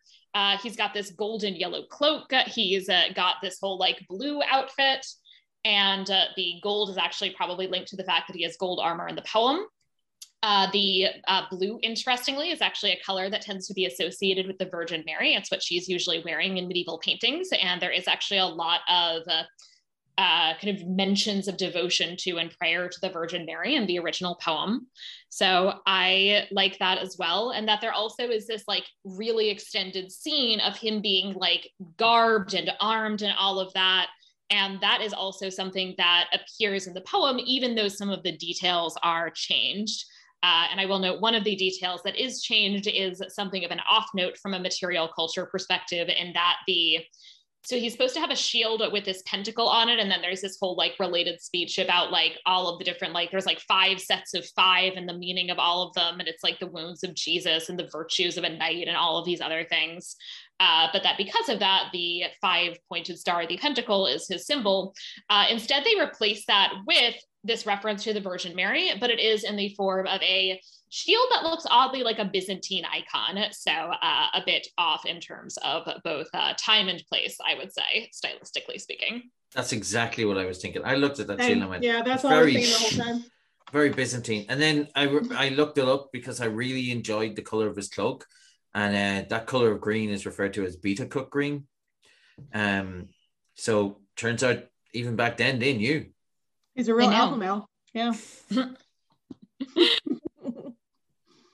I'm also very intrigued by Arthur and Guinevere's costumes. So they have these crowns that I believe they've actually deliberately said, or they actually explicitly said, are like meant to look kind of like halos, which I think is mm-hmm. interesting since Arthur in particular has this almost like quasi saintly function in medieval Christian culture. And their clothing, I also thought was really interesting in that I at least interpreted it as having religious evocations. So Arthur has this cloak that he's wearing with a series of medallions that seem to like depict different little scenes. And uh, there actually are ecclesiastical vestments that are quite similar to that. And Guinevere has this whole like collection of little pins, which I am interpreting as a link to uh, pilgrimage badges uh, that you would get these like different mm. like pins essentially different places that you go and you uh, could wear them to kind of designate to kind of indicate that i've been on pilgrimage to these particular places so much of the other material culture elements of the film, however, I, I've got to be a bit nitpicky and complain that they are uh, really a bit close, uh, closer to uh, late 15th and early 16th century than they are to the early 15th century of the poem, which uh, I know is a difference that is apparent, I'm sure, to everyone watching what the film. What a bunch of losers. Can't get anything. I know, right? So yeah, so for example, like the portrait, the I mean, so the second portrait done of Gawain is just like weird, but the 1st mm-hmm. portrait looks like a like late 15th, early 16th century portrait. Uh, or someone ahead of their time in the early 15th. Yeah, it's just somebody really styling. uh, you know, similarly also the so, you know, in the Lord and Lady's house, there's this one ceiling that has this like intensive vaulting uh, mm-hmm. where there's these kind of like uh, like fan shaped things sort of coming down. Yeah. Uh, so that is called pendant fan vaulting and is very similar to the Lady Chapel in Westminster Abbey, which mm-hmm. was built in the 16th in the early 16th century uh, under the patronage of King Henry VII. Okay. So yeah, again, just very very ahead of its time. Um, Somebody has to be trends, Sarah, you know? Yeah, exactly. Exactly. They're just trendsetters in their weird fantasy fictional castle somewhere. Uh, however, the man- the manuscripts actually are pretty good. The manuscripts look convincingly, you know, like 14th century ish, so it mm-hmm. makes sense that they could have them. And the Wheel of Seasons that we see depicted in the background of the puppet show is also, I would say, could be period appropriate. And uh, hand puppets are accurate to the period that uh, mm-hmm. hand puppets like this one were very popular in late 14th and early 15th century England. Well, I'd imagine that being, um, you know, late 15th century versus early is still a lot better than most movies end up doing for medieval movies, like in terms of yeah. getting it. Yeah. Yeah, the fact that I would say you it's later than the poem but that i think you could actually based on material culture make a pretty convincing argument for the movie kind of consistently being late 15th century. Mm-hmm. i think it's actually like yeah like better than most movies do which have this just bizarre mashup of things. So the clothing doesn't quite fit into that but i don't think they're trying for it to be and the clothing is just sort of interesting in its own way. So honestly not that bad right but not as good as like discovery of witches oh yeah no, no, clearly not obviously that's you know just uh, the pinnacle of accuracy. Yeah, 100% correct. Um, I also really like that people bathe because that's another mm-hmm. big medieval trope that like nobody has bathed and you literally don't even like wipe off the dirt encrusting your face. Uh, so I like uh, that people are getting clean. Which, I just saw a TikTok where somebody was like, "Hey, I need to debunk that people in the Middle Ages, uh, you know, didn't bathe. They did." And I was like, "Great." And he's like, "But," it was a man, of course, but it wasn't really bathing. Bathing would be like getting in a bathtub, and that was done infrequently. When they talk about washing themselves, it was just their hands. And that stopped when the fork was invented. And I was like, I'm just going to keep moving. like, I stopped watching the video at that point. I was like, okay, I'm going to say I'm not a historian, but I think you threw too many things in this short in this short video. Yeah, and people did. It's not like it is like it actually uh, wouldn't necessarily yeah. be. It certainly would not be daily a full on yeah. like fully bathing, uh, but that yeah. would be depending on class, like every week or every couple of weeks. So not never. And also, in addition to washing your hands, it would also like you would wipe your face off. Like people aren't running yes. around just like with dirt, dirty faces, and like very clean hands. That would be very weird. Yeah, yeah. So you know, I I appreciate that they are paying attention to cleanliness to some degree in this. Briefly on the Green Knight, that mm-hmm. I the design is very different from the description of the book where he's just like a dude who's just all green i kind of uh, love that he was a tree man yeah i really liked I it. thought that it's, was neat. Uh, yeah. yeah and it's clearly evoking the green man which is a medieval motif. Mm-hmm. so as i said it's a change but it's a change that really worked for me and i thought he was really cool looking. Yeah that one worked. Yeah and as i said it like felt it felt period appropriate even if mm-hmm. it wasn't specifically connected to the poem. Uh, and that is also true of Saint Winifred, so Saint Winifred is, uh, we talked about this a little bit earlier, right? But she's a real medieval saint. She's a seventh century Welsh virgin martyr and uh, becomes especially popular in England starting at around the 12th century.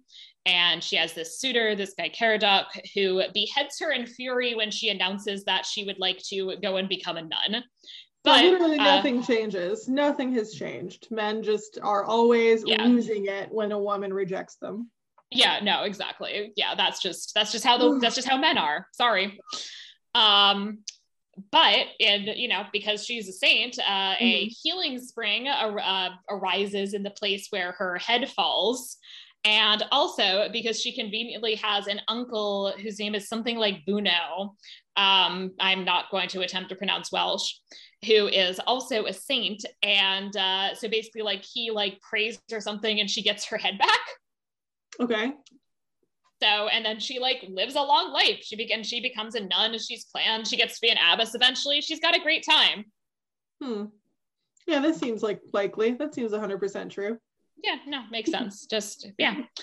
Um, and also, I will note that I think it is very funny that even though she did not, in fact, die, she is still considered to officially be a martyr saint. That is interesting. Yeah. It's hmm. like, oh well, well, you, you know, she was martyred. It just didn't take, I guess. Uh, and also, so she does not appear in this poem per se, but there are connections. So, first of all, uh, she is Welsh, and uh, the dialect in which the poem was written is uh, a Northwest Midlands dialect so you know on the welsh english border. So she kind of geographically makes sense. And the poem even actually uh, refers to a spot called holy head which most people connect with holywell which is like the site of the spring that was supposed to be the spring that sprung up when uh, with uh, when saint winifred's head fell off. Mm-hmm. Eh, we pronounce it holyhead holyhead like like like holly like h-o-l-l-y even though it is holy head but we we say holyhead you also say tapas yeah, what's, what's like?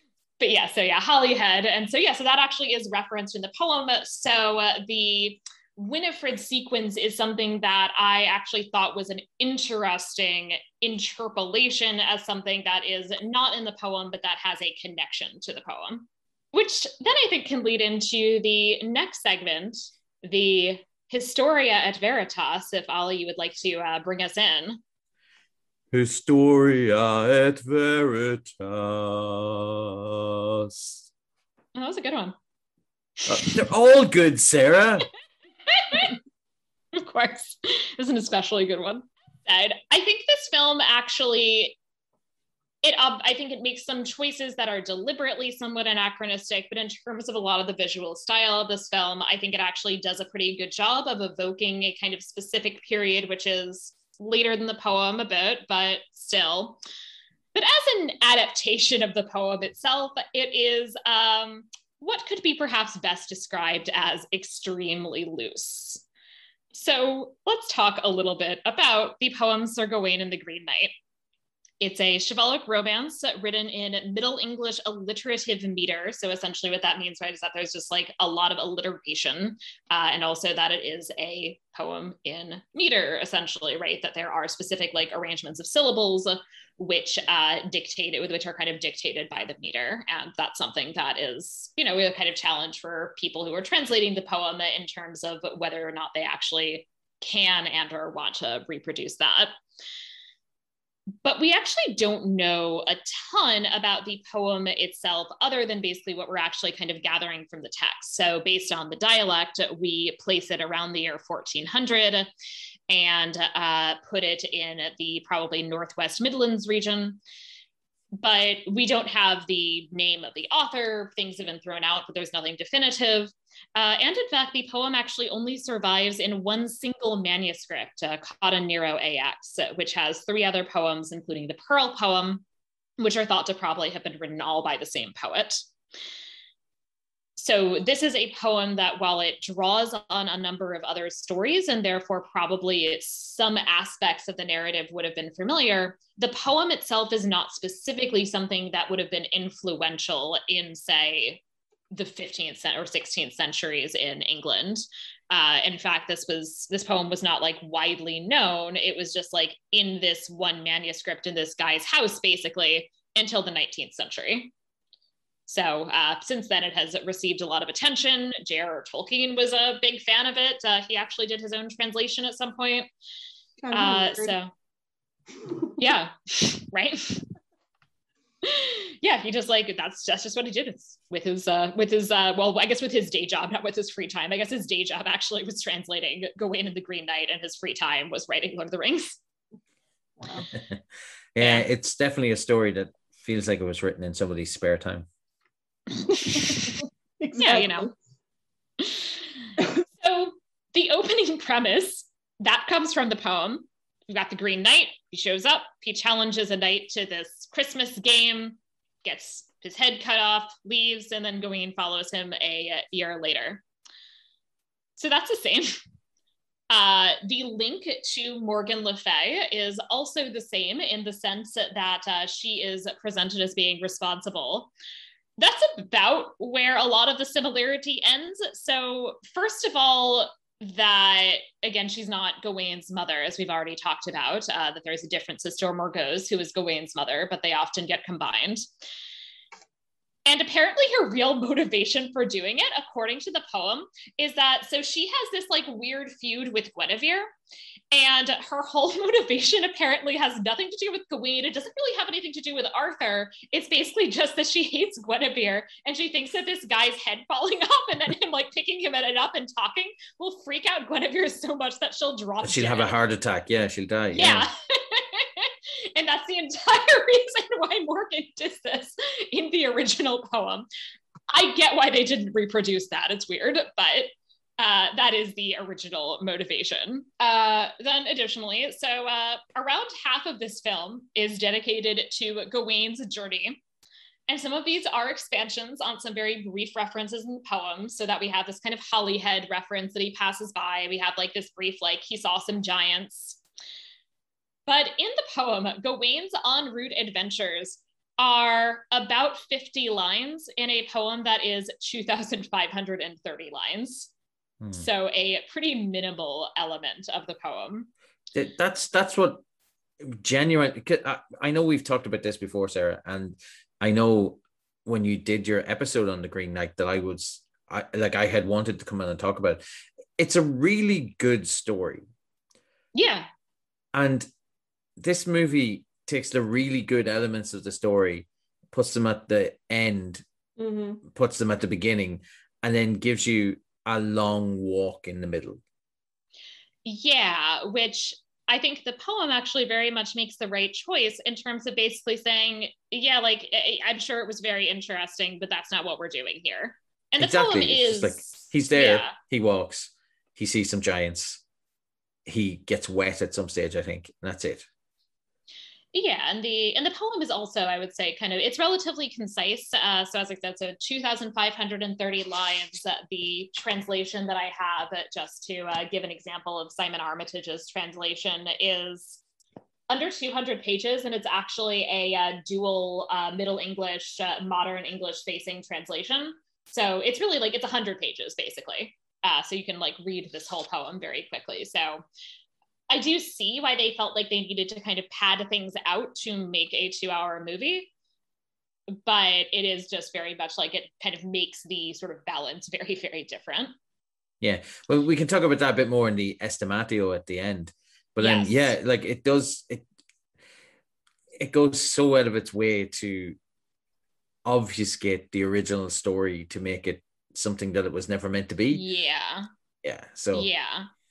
And related to that, the thing that I actually found most frustrating are that so the scenes with like the Lord and the lady, and they're in this castle, and the Lord proposes this game. The game is that whatever I find, I'll give you, and whatever you find, I'll give me.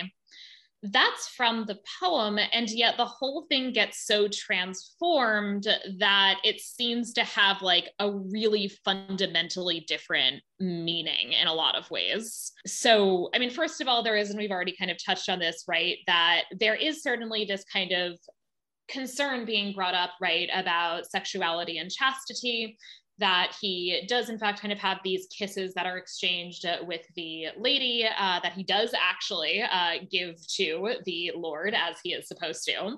Um, and that he and that so and that there's you know this talk of this girdle right and this kind of conflict over the girdle one of the things that i actually quite like in the poem which is then completely absent is that the lord and the green knight are the same person yeah.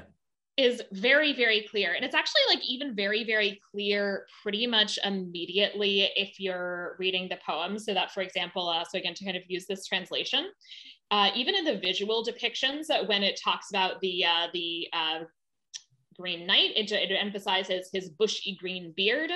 And then we also have a bushy beard as red as a beaver's uh, when the lord appears. So that they've essentially have this kind of very similar physical appearance it's just that he like changes colors basically Yeah.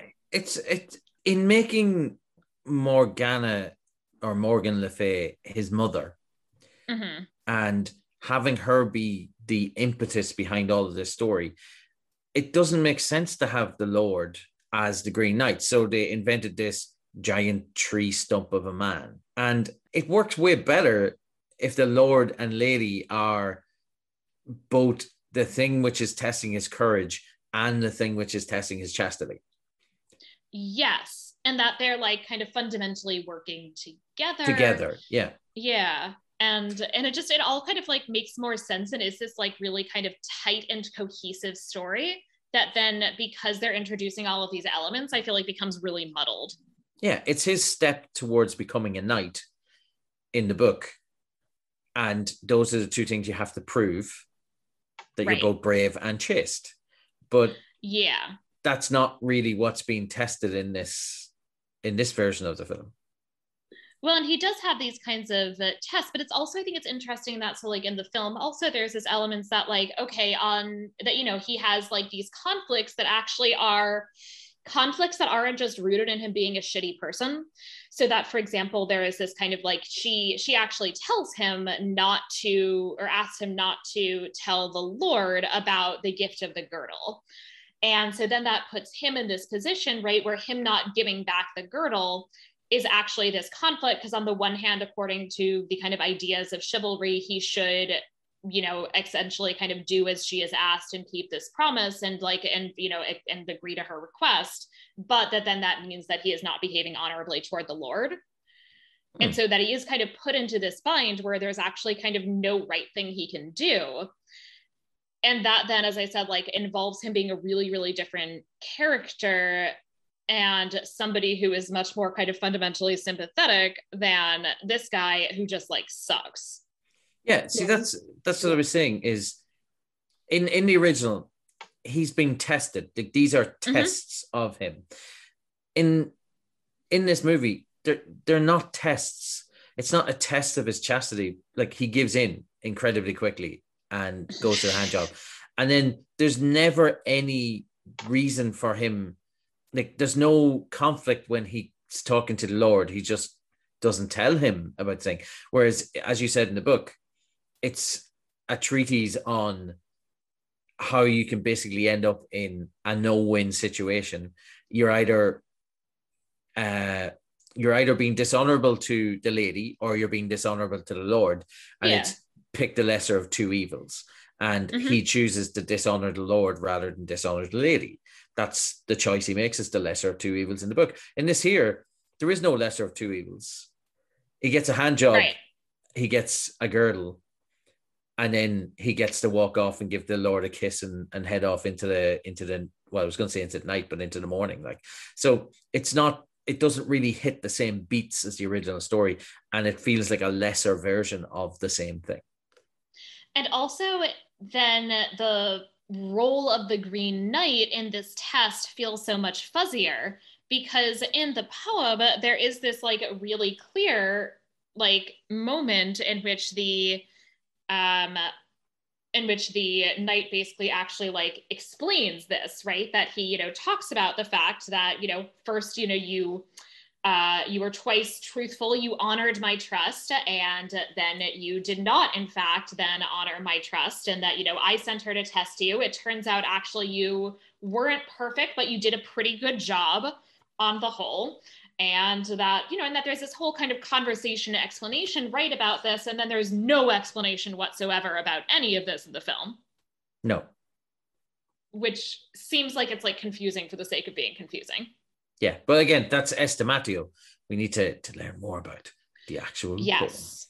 Yes. Uh, so the other thing that I did want to kind of bring in on the poem, right, uh, in terms of kind of other aspects of the poem, is that so this is, I think, as I said, this kind of really interesting story that I actually like a lot. But one of the less pleasant elements of reading it is that it has a, a whole lot of misogynist rhetoric. Uh, and this in particular, in particular, actually comes up around this conversation about temptation. So and uh, and about this kind of test of chastity that the uh, that at the end the Green Knight basically says like I get it, uh, or sorry that um, that Gawain says, or sorry that Gawain says basically like you shouldn't blame me for having fallen for this because uh, he says, but no wonder if a fool should fall for a female and be wiped of his wits by womanly guile. It's the way of a world, a way of the world. Adam fell for a woman and Solomon for several. And as for Samson, Delilah was his downfall, and afterwards David was bamboozled by Bathsheba and bore the grief. All wrecked and ruined by their wrongs. If only we could love our ladies without believing their lies. And those were fellows from fortunate families, excellent beyond all others existing under heaven. Yet all were charmed and changed by wily womankind. I suffered just the same, so clear me of my crime. So basically, it's not me who sucks, it's just women who suck. I'm Cool, not right? I'm not talking about this. Zach I- was looking at Ollie's face. He's like, no, I'm not going to be No. saying it. It's like, I'm not gonna touch this one. That. um what a, what terrible ideas. So I have a lot of weird feelings about this movie related to this. Because on the one hand, the movie I think does have not Essel, Essel sucks, but in the form of but in the form of Morgaine and the lady and Winifred, these kind of interesting female characters. But it still essentially is like doing the same thing where it's like, oh, those awful women, they're like pulling strings behind the scenes and like do and like, you know, tempting you and like bothering you. And like it's so hard for men to do all these things when like women keep harassing them. Am I right? And that's kind of still happening in this movie. Oh, it, Which- it definitely is. Like every bad thing that happens to him is because of a woman. Like even Yeah. the bandits that attack him in the woods, They added a lady. Look, here's It's a lady- lady bandit. it's a lady bandit that attacks him. Yeah. So we end up then with this thing, right? Where, okay, so you've made a whole lot of changes, but you've kind of still kept like the misogyny from the original. Like, all right, that's that's a move. That's a move that you can make. Um, I will also note that uh, this does pass the if Decker test via test according to which there has to be one named woman who doesn't die. And goddamn, it passes really because of Essel, because they never actually name Morgaine in the film. But Essel is- seems to still be alive. This is crazy. The last two movies I've covered have passed. So The Green Knight Liar. and The Eagle. The Eagle Um, absolutely did not pass. The Eagle aggressively did not pass. What are you, Sarah? No named women died in that movie. I, I don't yeah, because there understand what you're were no named women. There has So to be has a. It absolutely has Listen, if no Yeah, named women die, then but also logically logically survive. all named women survived.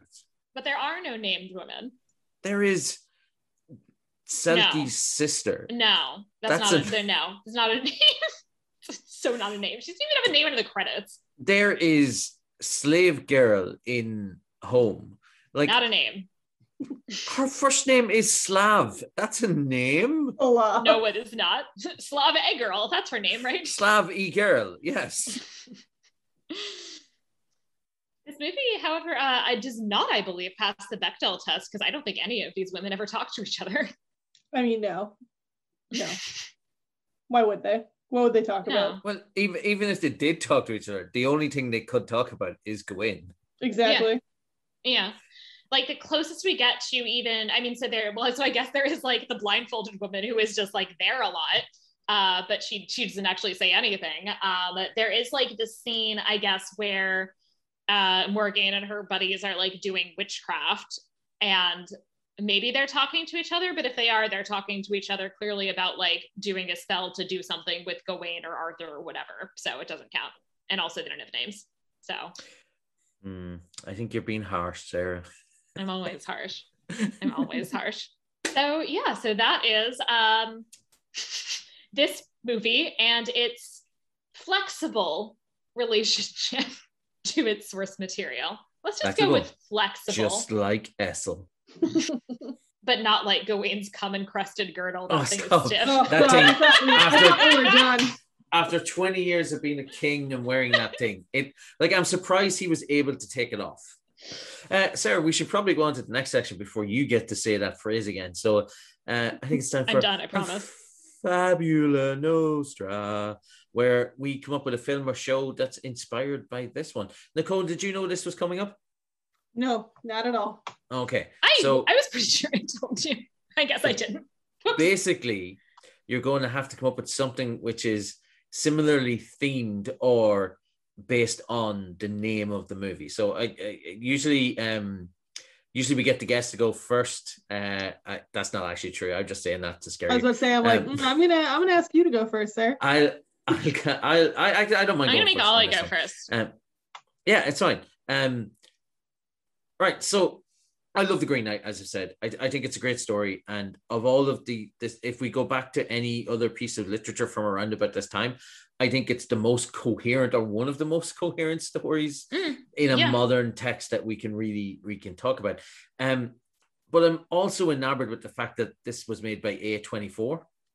And Yeah. A24 are commonly associated with horror movies.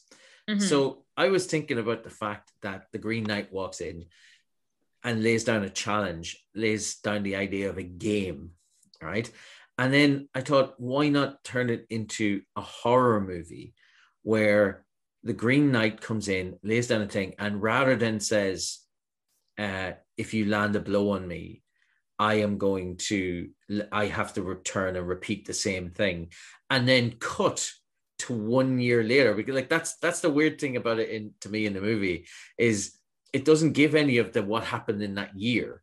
It's just boom we're now at the end of the year. You have to go and, and deal with your issue which is getting the same wound back that you inflicted. So what i was thinking was uh, whichever of them manages to cut the green knight the green knight is going to take something of theirs and then they have to get it back. So I'm thinking like a cross between the Green Knight and Saw, for example, where Mm. Gawain has to go through a series of trials, a series of traps, and then in order to, in much of the same way as he's proving himself to be a knight in the original, in this one, he has to prove how clever he is. He has to prove how brave he is. He has to be able to resist temptation. So it almost becomes like uh, the, the the five. Uh, I can't remember how many are. The um the tasks of Hercules, for example. Uh, it, it's a Gawain specific one where it's the five tests of Gawain, and it's how you test him to become basically a knight. And at the end of it, he gets what was stolen from him. So let's just say, for the sake of it, based on the movie we just watched, let's say it's Excalibur that gets stolen. So Gawain has to go and take Excalibur back, and that's what makes him then eligible to be the next king because he returned Excalibur to Arthur. So I think Hmm. that makes a much better sense. You can then theme each of the challenges to one of the knightly virtues Hmm. and you still have the same basic concept of it's a game. It's still set at Christmas. He still has a year, and you're also then not focusing on you know just having somebody walk through the woods and through fields and through mud for two hours. So yeah, I would still call it the Green Knight. I would cast pretty much eh, nobody really needs to be like Sean Harris was pretty good as um, King Arthur in this, so I, there's no reason not to cast uh, Sean Harris again. Uh, I'm thinking Gawain needs to be a younger actor because he like in order for him not to be a knight at this stage. So you talk about somebody in his early twenties, and it's Or hard to find. Chalamet. Well, I was going to throw that out as a joke, but I I just couldn't. So I mentioned Robert Sheehan. I'm going to suggest Robert Sheehan as uh, Gawain. I think he's a great actor, and I think he could pull off the swagger that's needed because Gawain's character, he's very noble, but also he's a little bit cocksure of himself in the in the original. Yeah.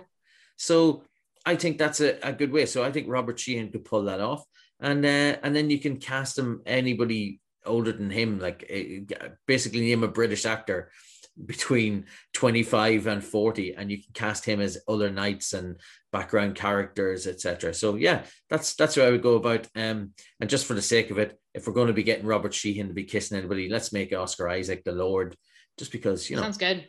we all want to see that um Oh, yeah. yeah and uh, yeah so i said I, I i genuinely think the story is a good story as it is but if we turn it into a test for Gawain that lasts the entire year rather than just hey let's skip a year ahead i think we, we get a better movie out of it and Hmm. then yeah so that's what i would go with Yeah, the green knight that'd be really interesting. the green knight and the five labors of Gwyn.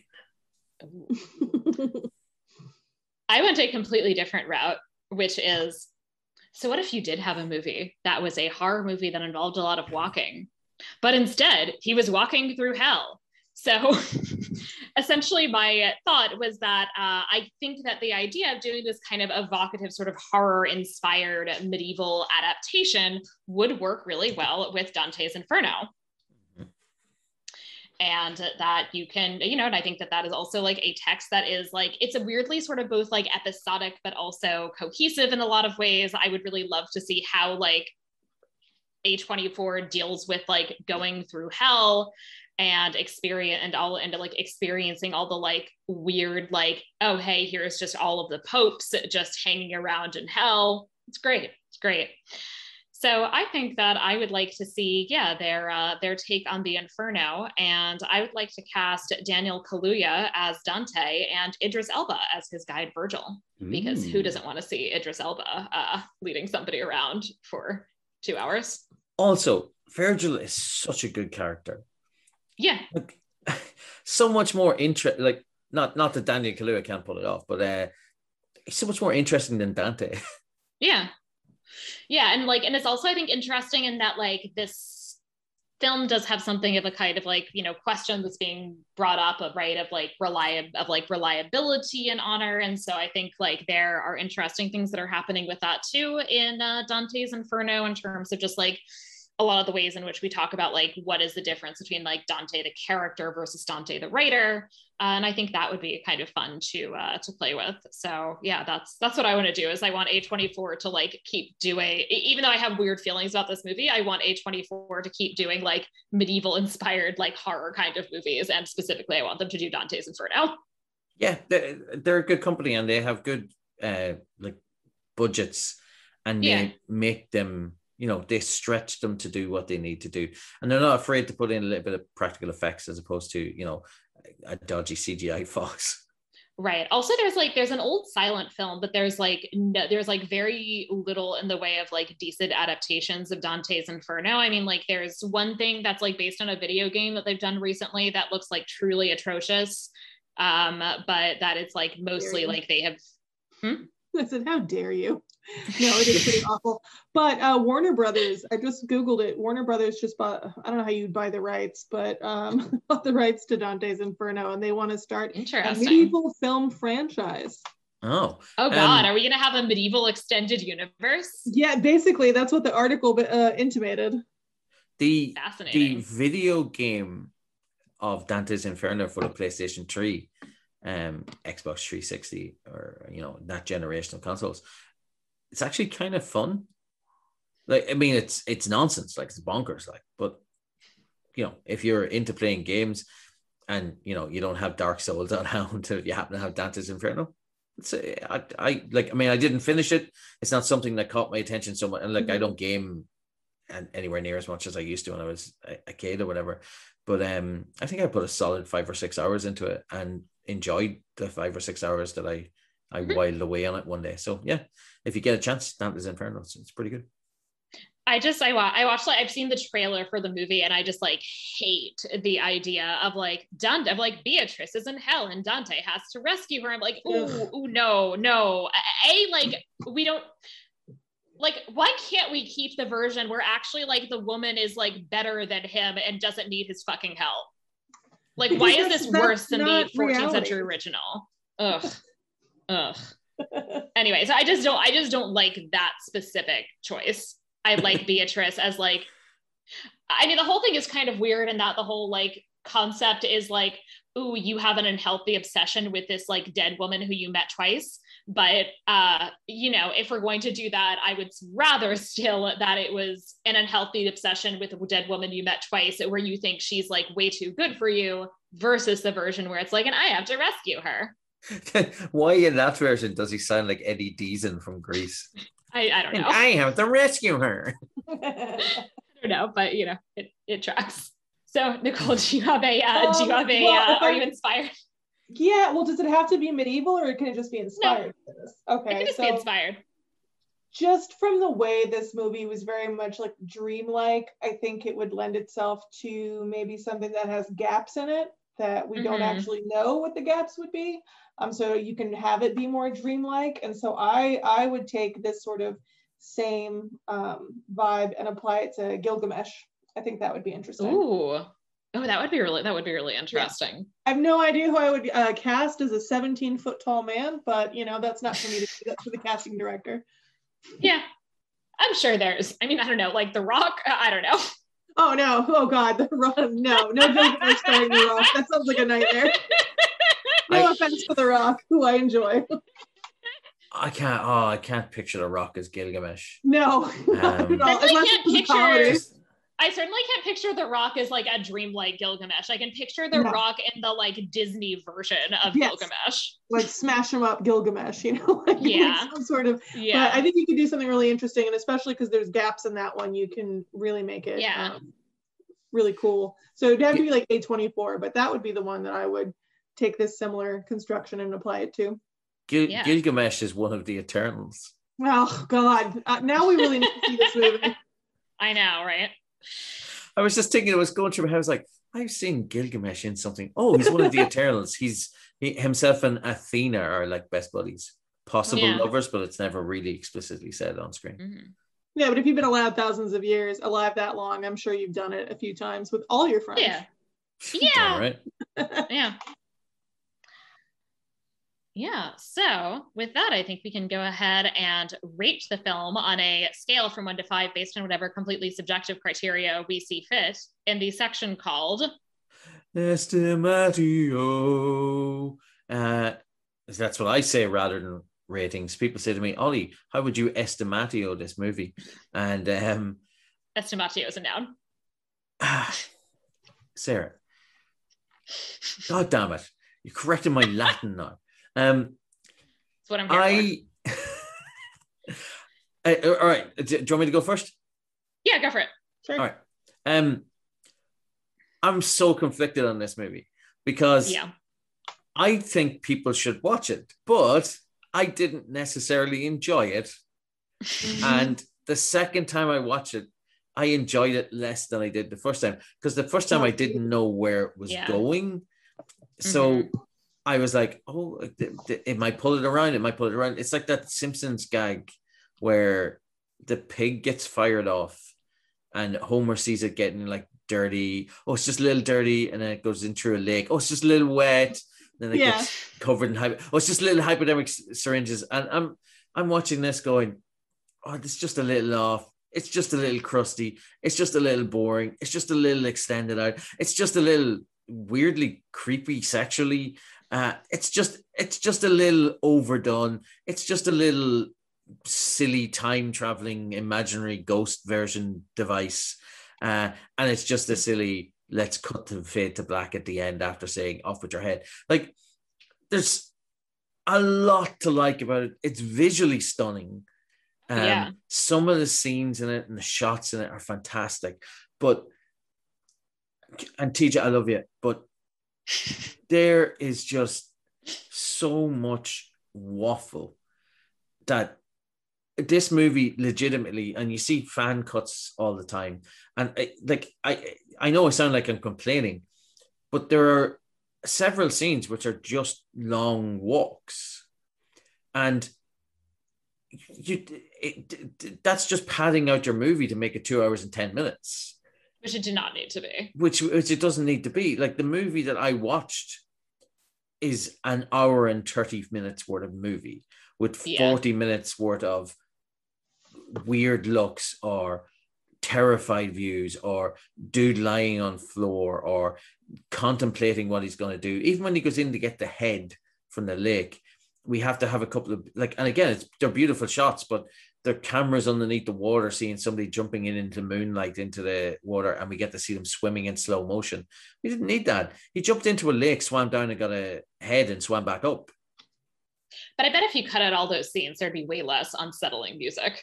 But see, that's the thing is it's it's for the unsettling music. So I'm going to give it a three out of five.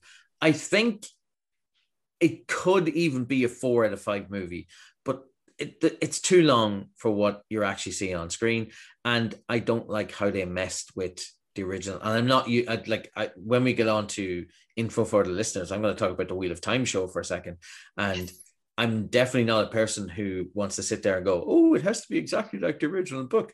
But the changes Right. that they made here just don't fit with the original story when you're putting this much of the original story up on the screen, if that makes sense.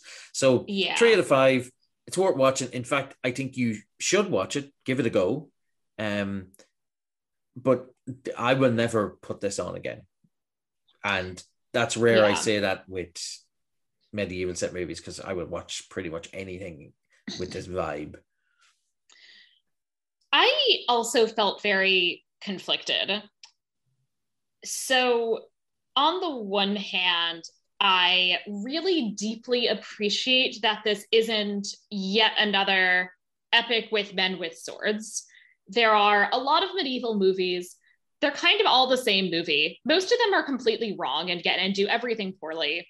And I've seen that movie and I'll see and I've seen that movie before. I'll see that movie again. And so I always appreciate when people actually do something that's different and that is interesting. So I have a lot of appreciation for that about this movie. And I also like a lot of the touches in terms of I think that there are interesting things it does in terms of material culture. I actually really like the Saint, excuse me, the Saint Winifred interpolation. but there's just so much that I feel like is artsy for the sake of being artsy.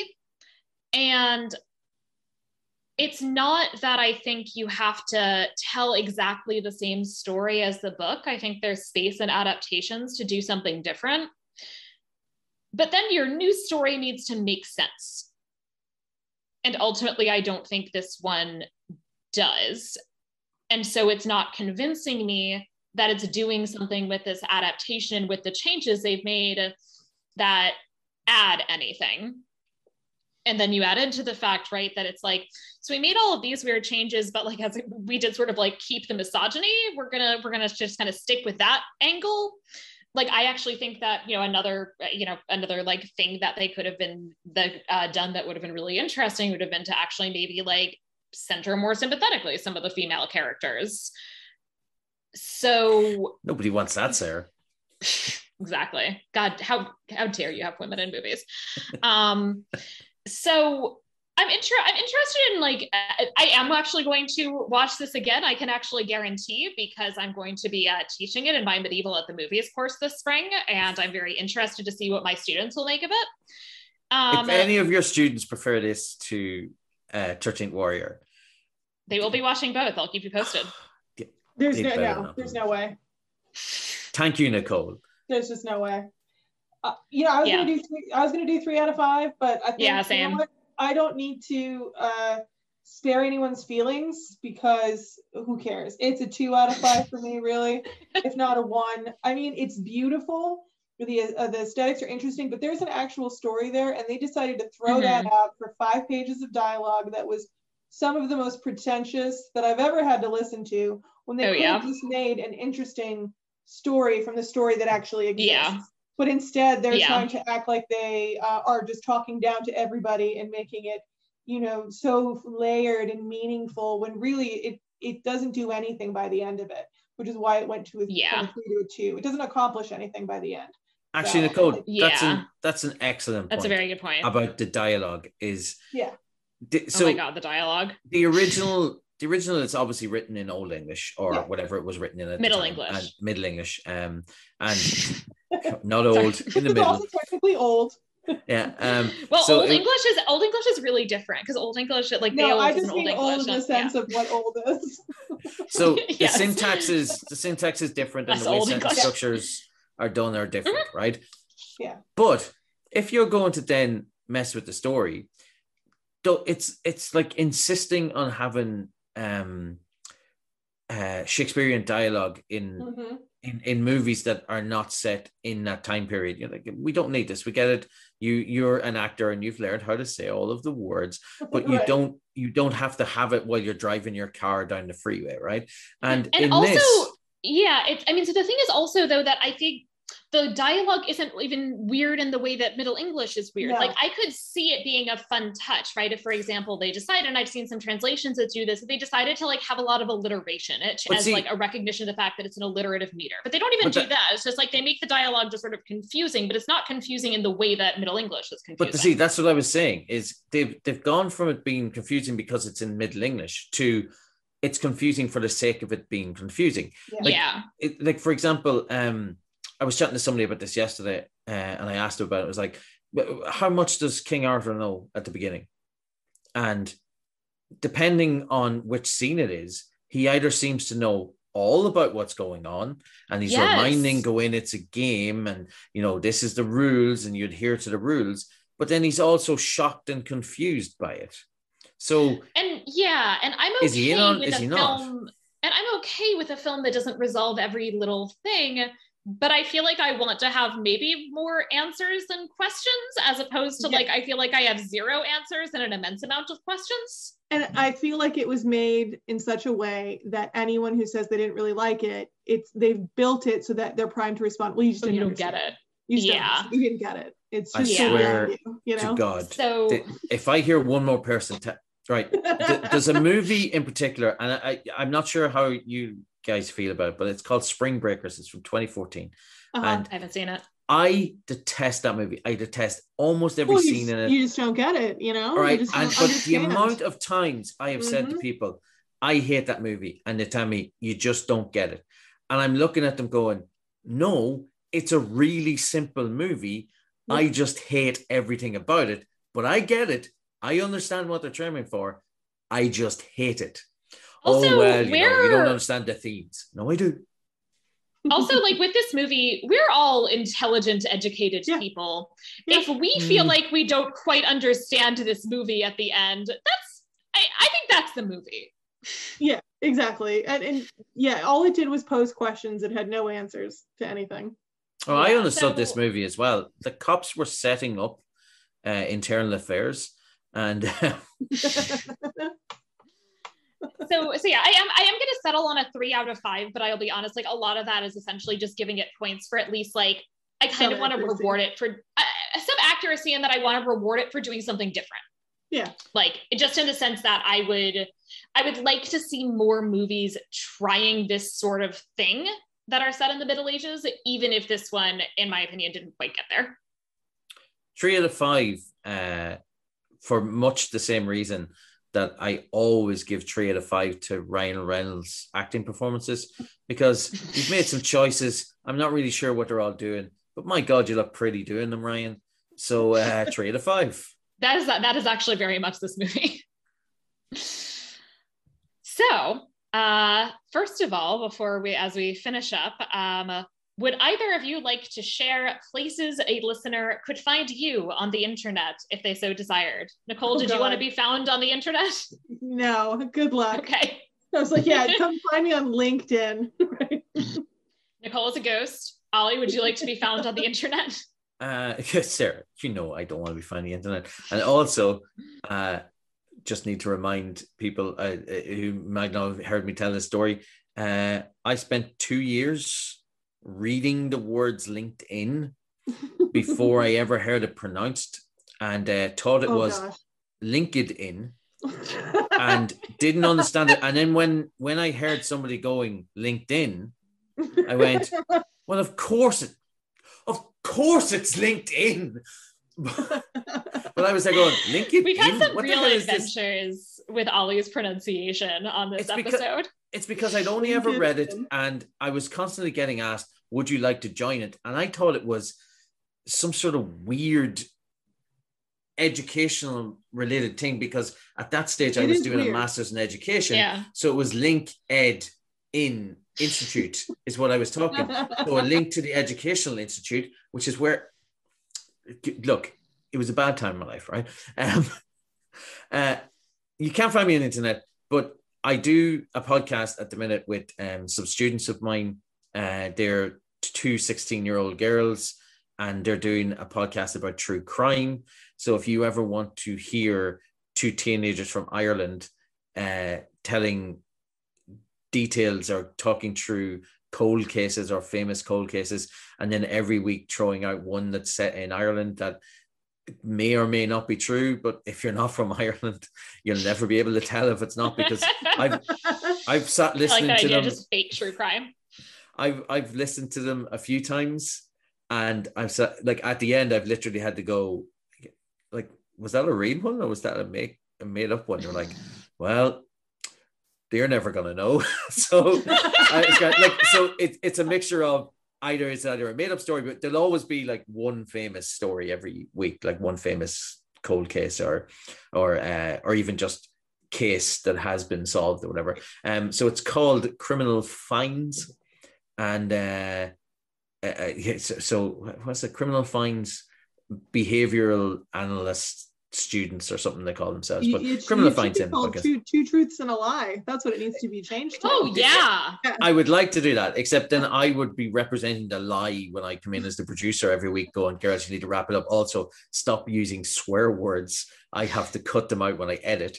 Um, because teenagers in Ireland, foul-mouthed young people. Uh, I also um have volunteered or was asked to um do a lot of guest spots on judging book covers, Megan Griffin's podcast. I know Sarah that Megan's been on, uh, and you've been on that podcast a few times. So I'm going to fill in there for a few weeks Nice. while they're changing uh into I was going to say internet provider, but they're changing networks and all that sort of shenanigans. So um you can come and listen to me talking about uh do- I, I, I seems like it's going to be young adult novels, young adult, young adult novels that um Americans have read a lot of back in the 80s and 90s, and Hmm. I never did.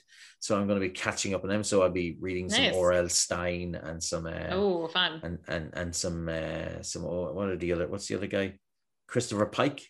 Oh, yeah. Like be reading some of these kind of things. So yeah, if you want to hear me talk about that sort of stuff and find them weirdly engaging in a way that I didn't think I would, so you can listen to judging book covers. Um, yeah, that's about it. Uh, All right. Yeah. And if you have enjoyed this podcast, uh, first of all, you can actually find both of our guests for today in the Media Evil Facebook group. You can also find the podcast on pretty much your podcatcher of choice. And please do rate and review. I'll read new five star reviews in future episodes. Please also follow the podcast on Twitter at Media Evil Pod. And you can find me on Twitter and Instagram at Sarah F. Decker. And if you have any questions or suggestions, I'd love to hear from you via email at media.evilpod at gmail.com. So, Nicole, Ollie, thank you for talking about this weird movie with me. oh, it was a Oh lot yeah, of fun. anytime. Uh, Sarah, before we go, can uh, if anyone's still listening, because I'm not like I'm not sure if I ever listened this late into the podcast. Uh, the the Wheel of Time show is on Prime at the minute, and um, I was going to say Yes. Uh, support it, give it the views, but it's the number one streaming show in the world at the minute, which is great. Um, but yeah, if if you could give it a watch, it's it's my favorite book series. The TV show is excellent so far. I I like four stroke five star show. Um, there are changes. You if you go onto the internet, you will hear book purists, blah blah blah blah blah. Yeah. Uh, listen, Yeah. I I have read those more than is probably technically sane. I know more about those than I probably do about physics, and I have a PhD in that fucking thing. So um, the fact that I would gladly say that I know more about what than I do about my actual chosen profession is a shocking indictment of me. But uh, and yet still I'm enjoying pretty much every minute in the show. They they've made some changes that I don't agree on. I'm not going to go into them here, but they've also made some changes which have left me guessing. And the fact that they can have new viewers who've never watched it or new people who've never seen the show enjoying the show, and people like myself who are jaded and can pretty much tell you everything that happens on every page of any of the books and still hold my interest five, six, seven episodes in. I think it's fantastic. I know Sarah's been watching it as well. Yeah, I've been I really started, yeah, I started watching it. I haven't read the books, so I have no idea what's coming, and I've been enjoying it. Nice. Yeah. And yeah, I've been, I've also thought it's really good. And uh, yeah, so uh, stay tuned because there will, I'm sure, be a future episode on that, Well, Ollie. we're not we're not done with the Green Knight. Remember, I have that RPG game, and we will. have to, like, Yes, that's true. So there will eventually be uh, an update on the Green Knight. So stay Oh, tuned. yeah, that would be awesome. All right, guys. Gotta watch.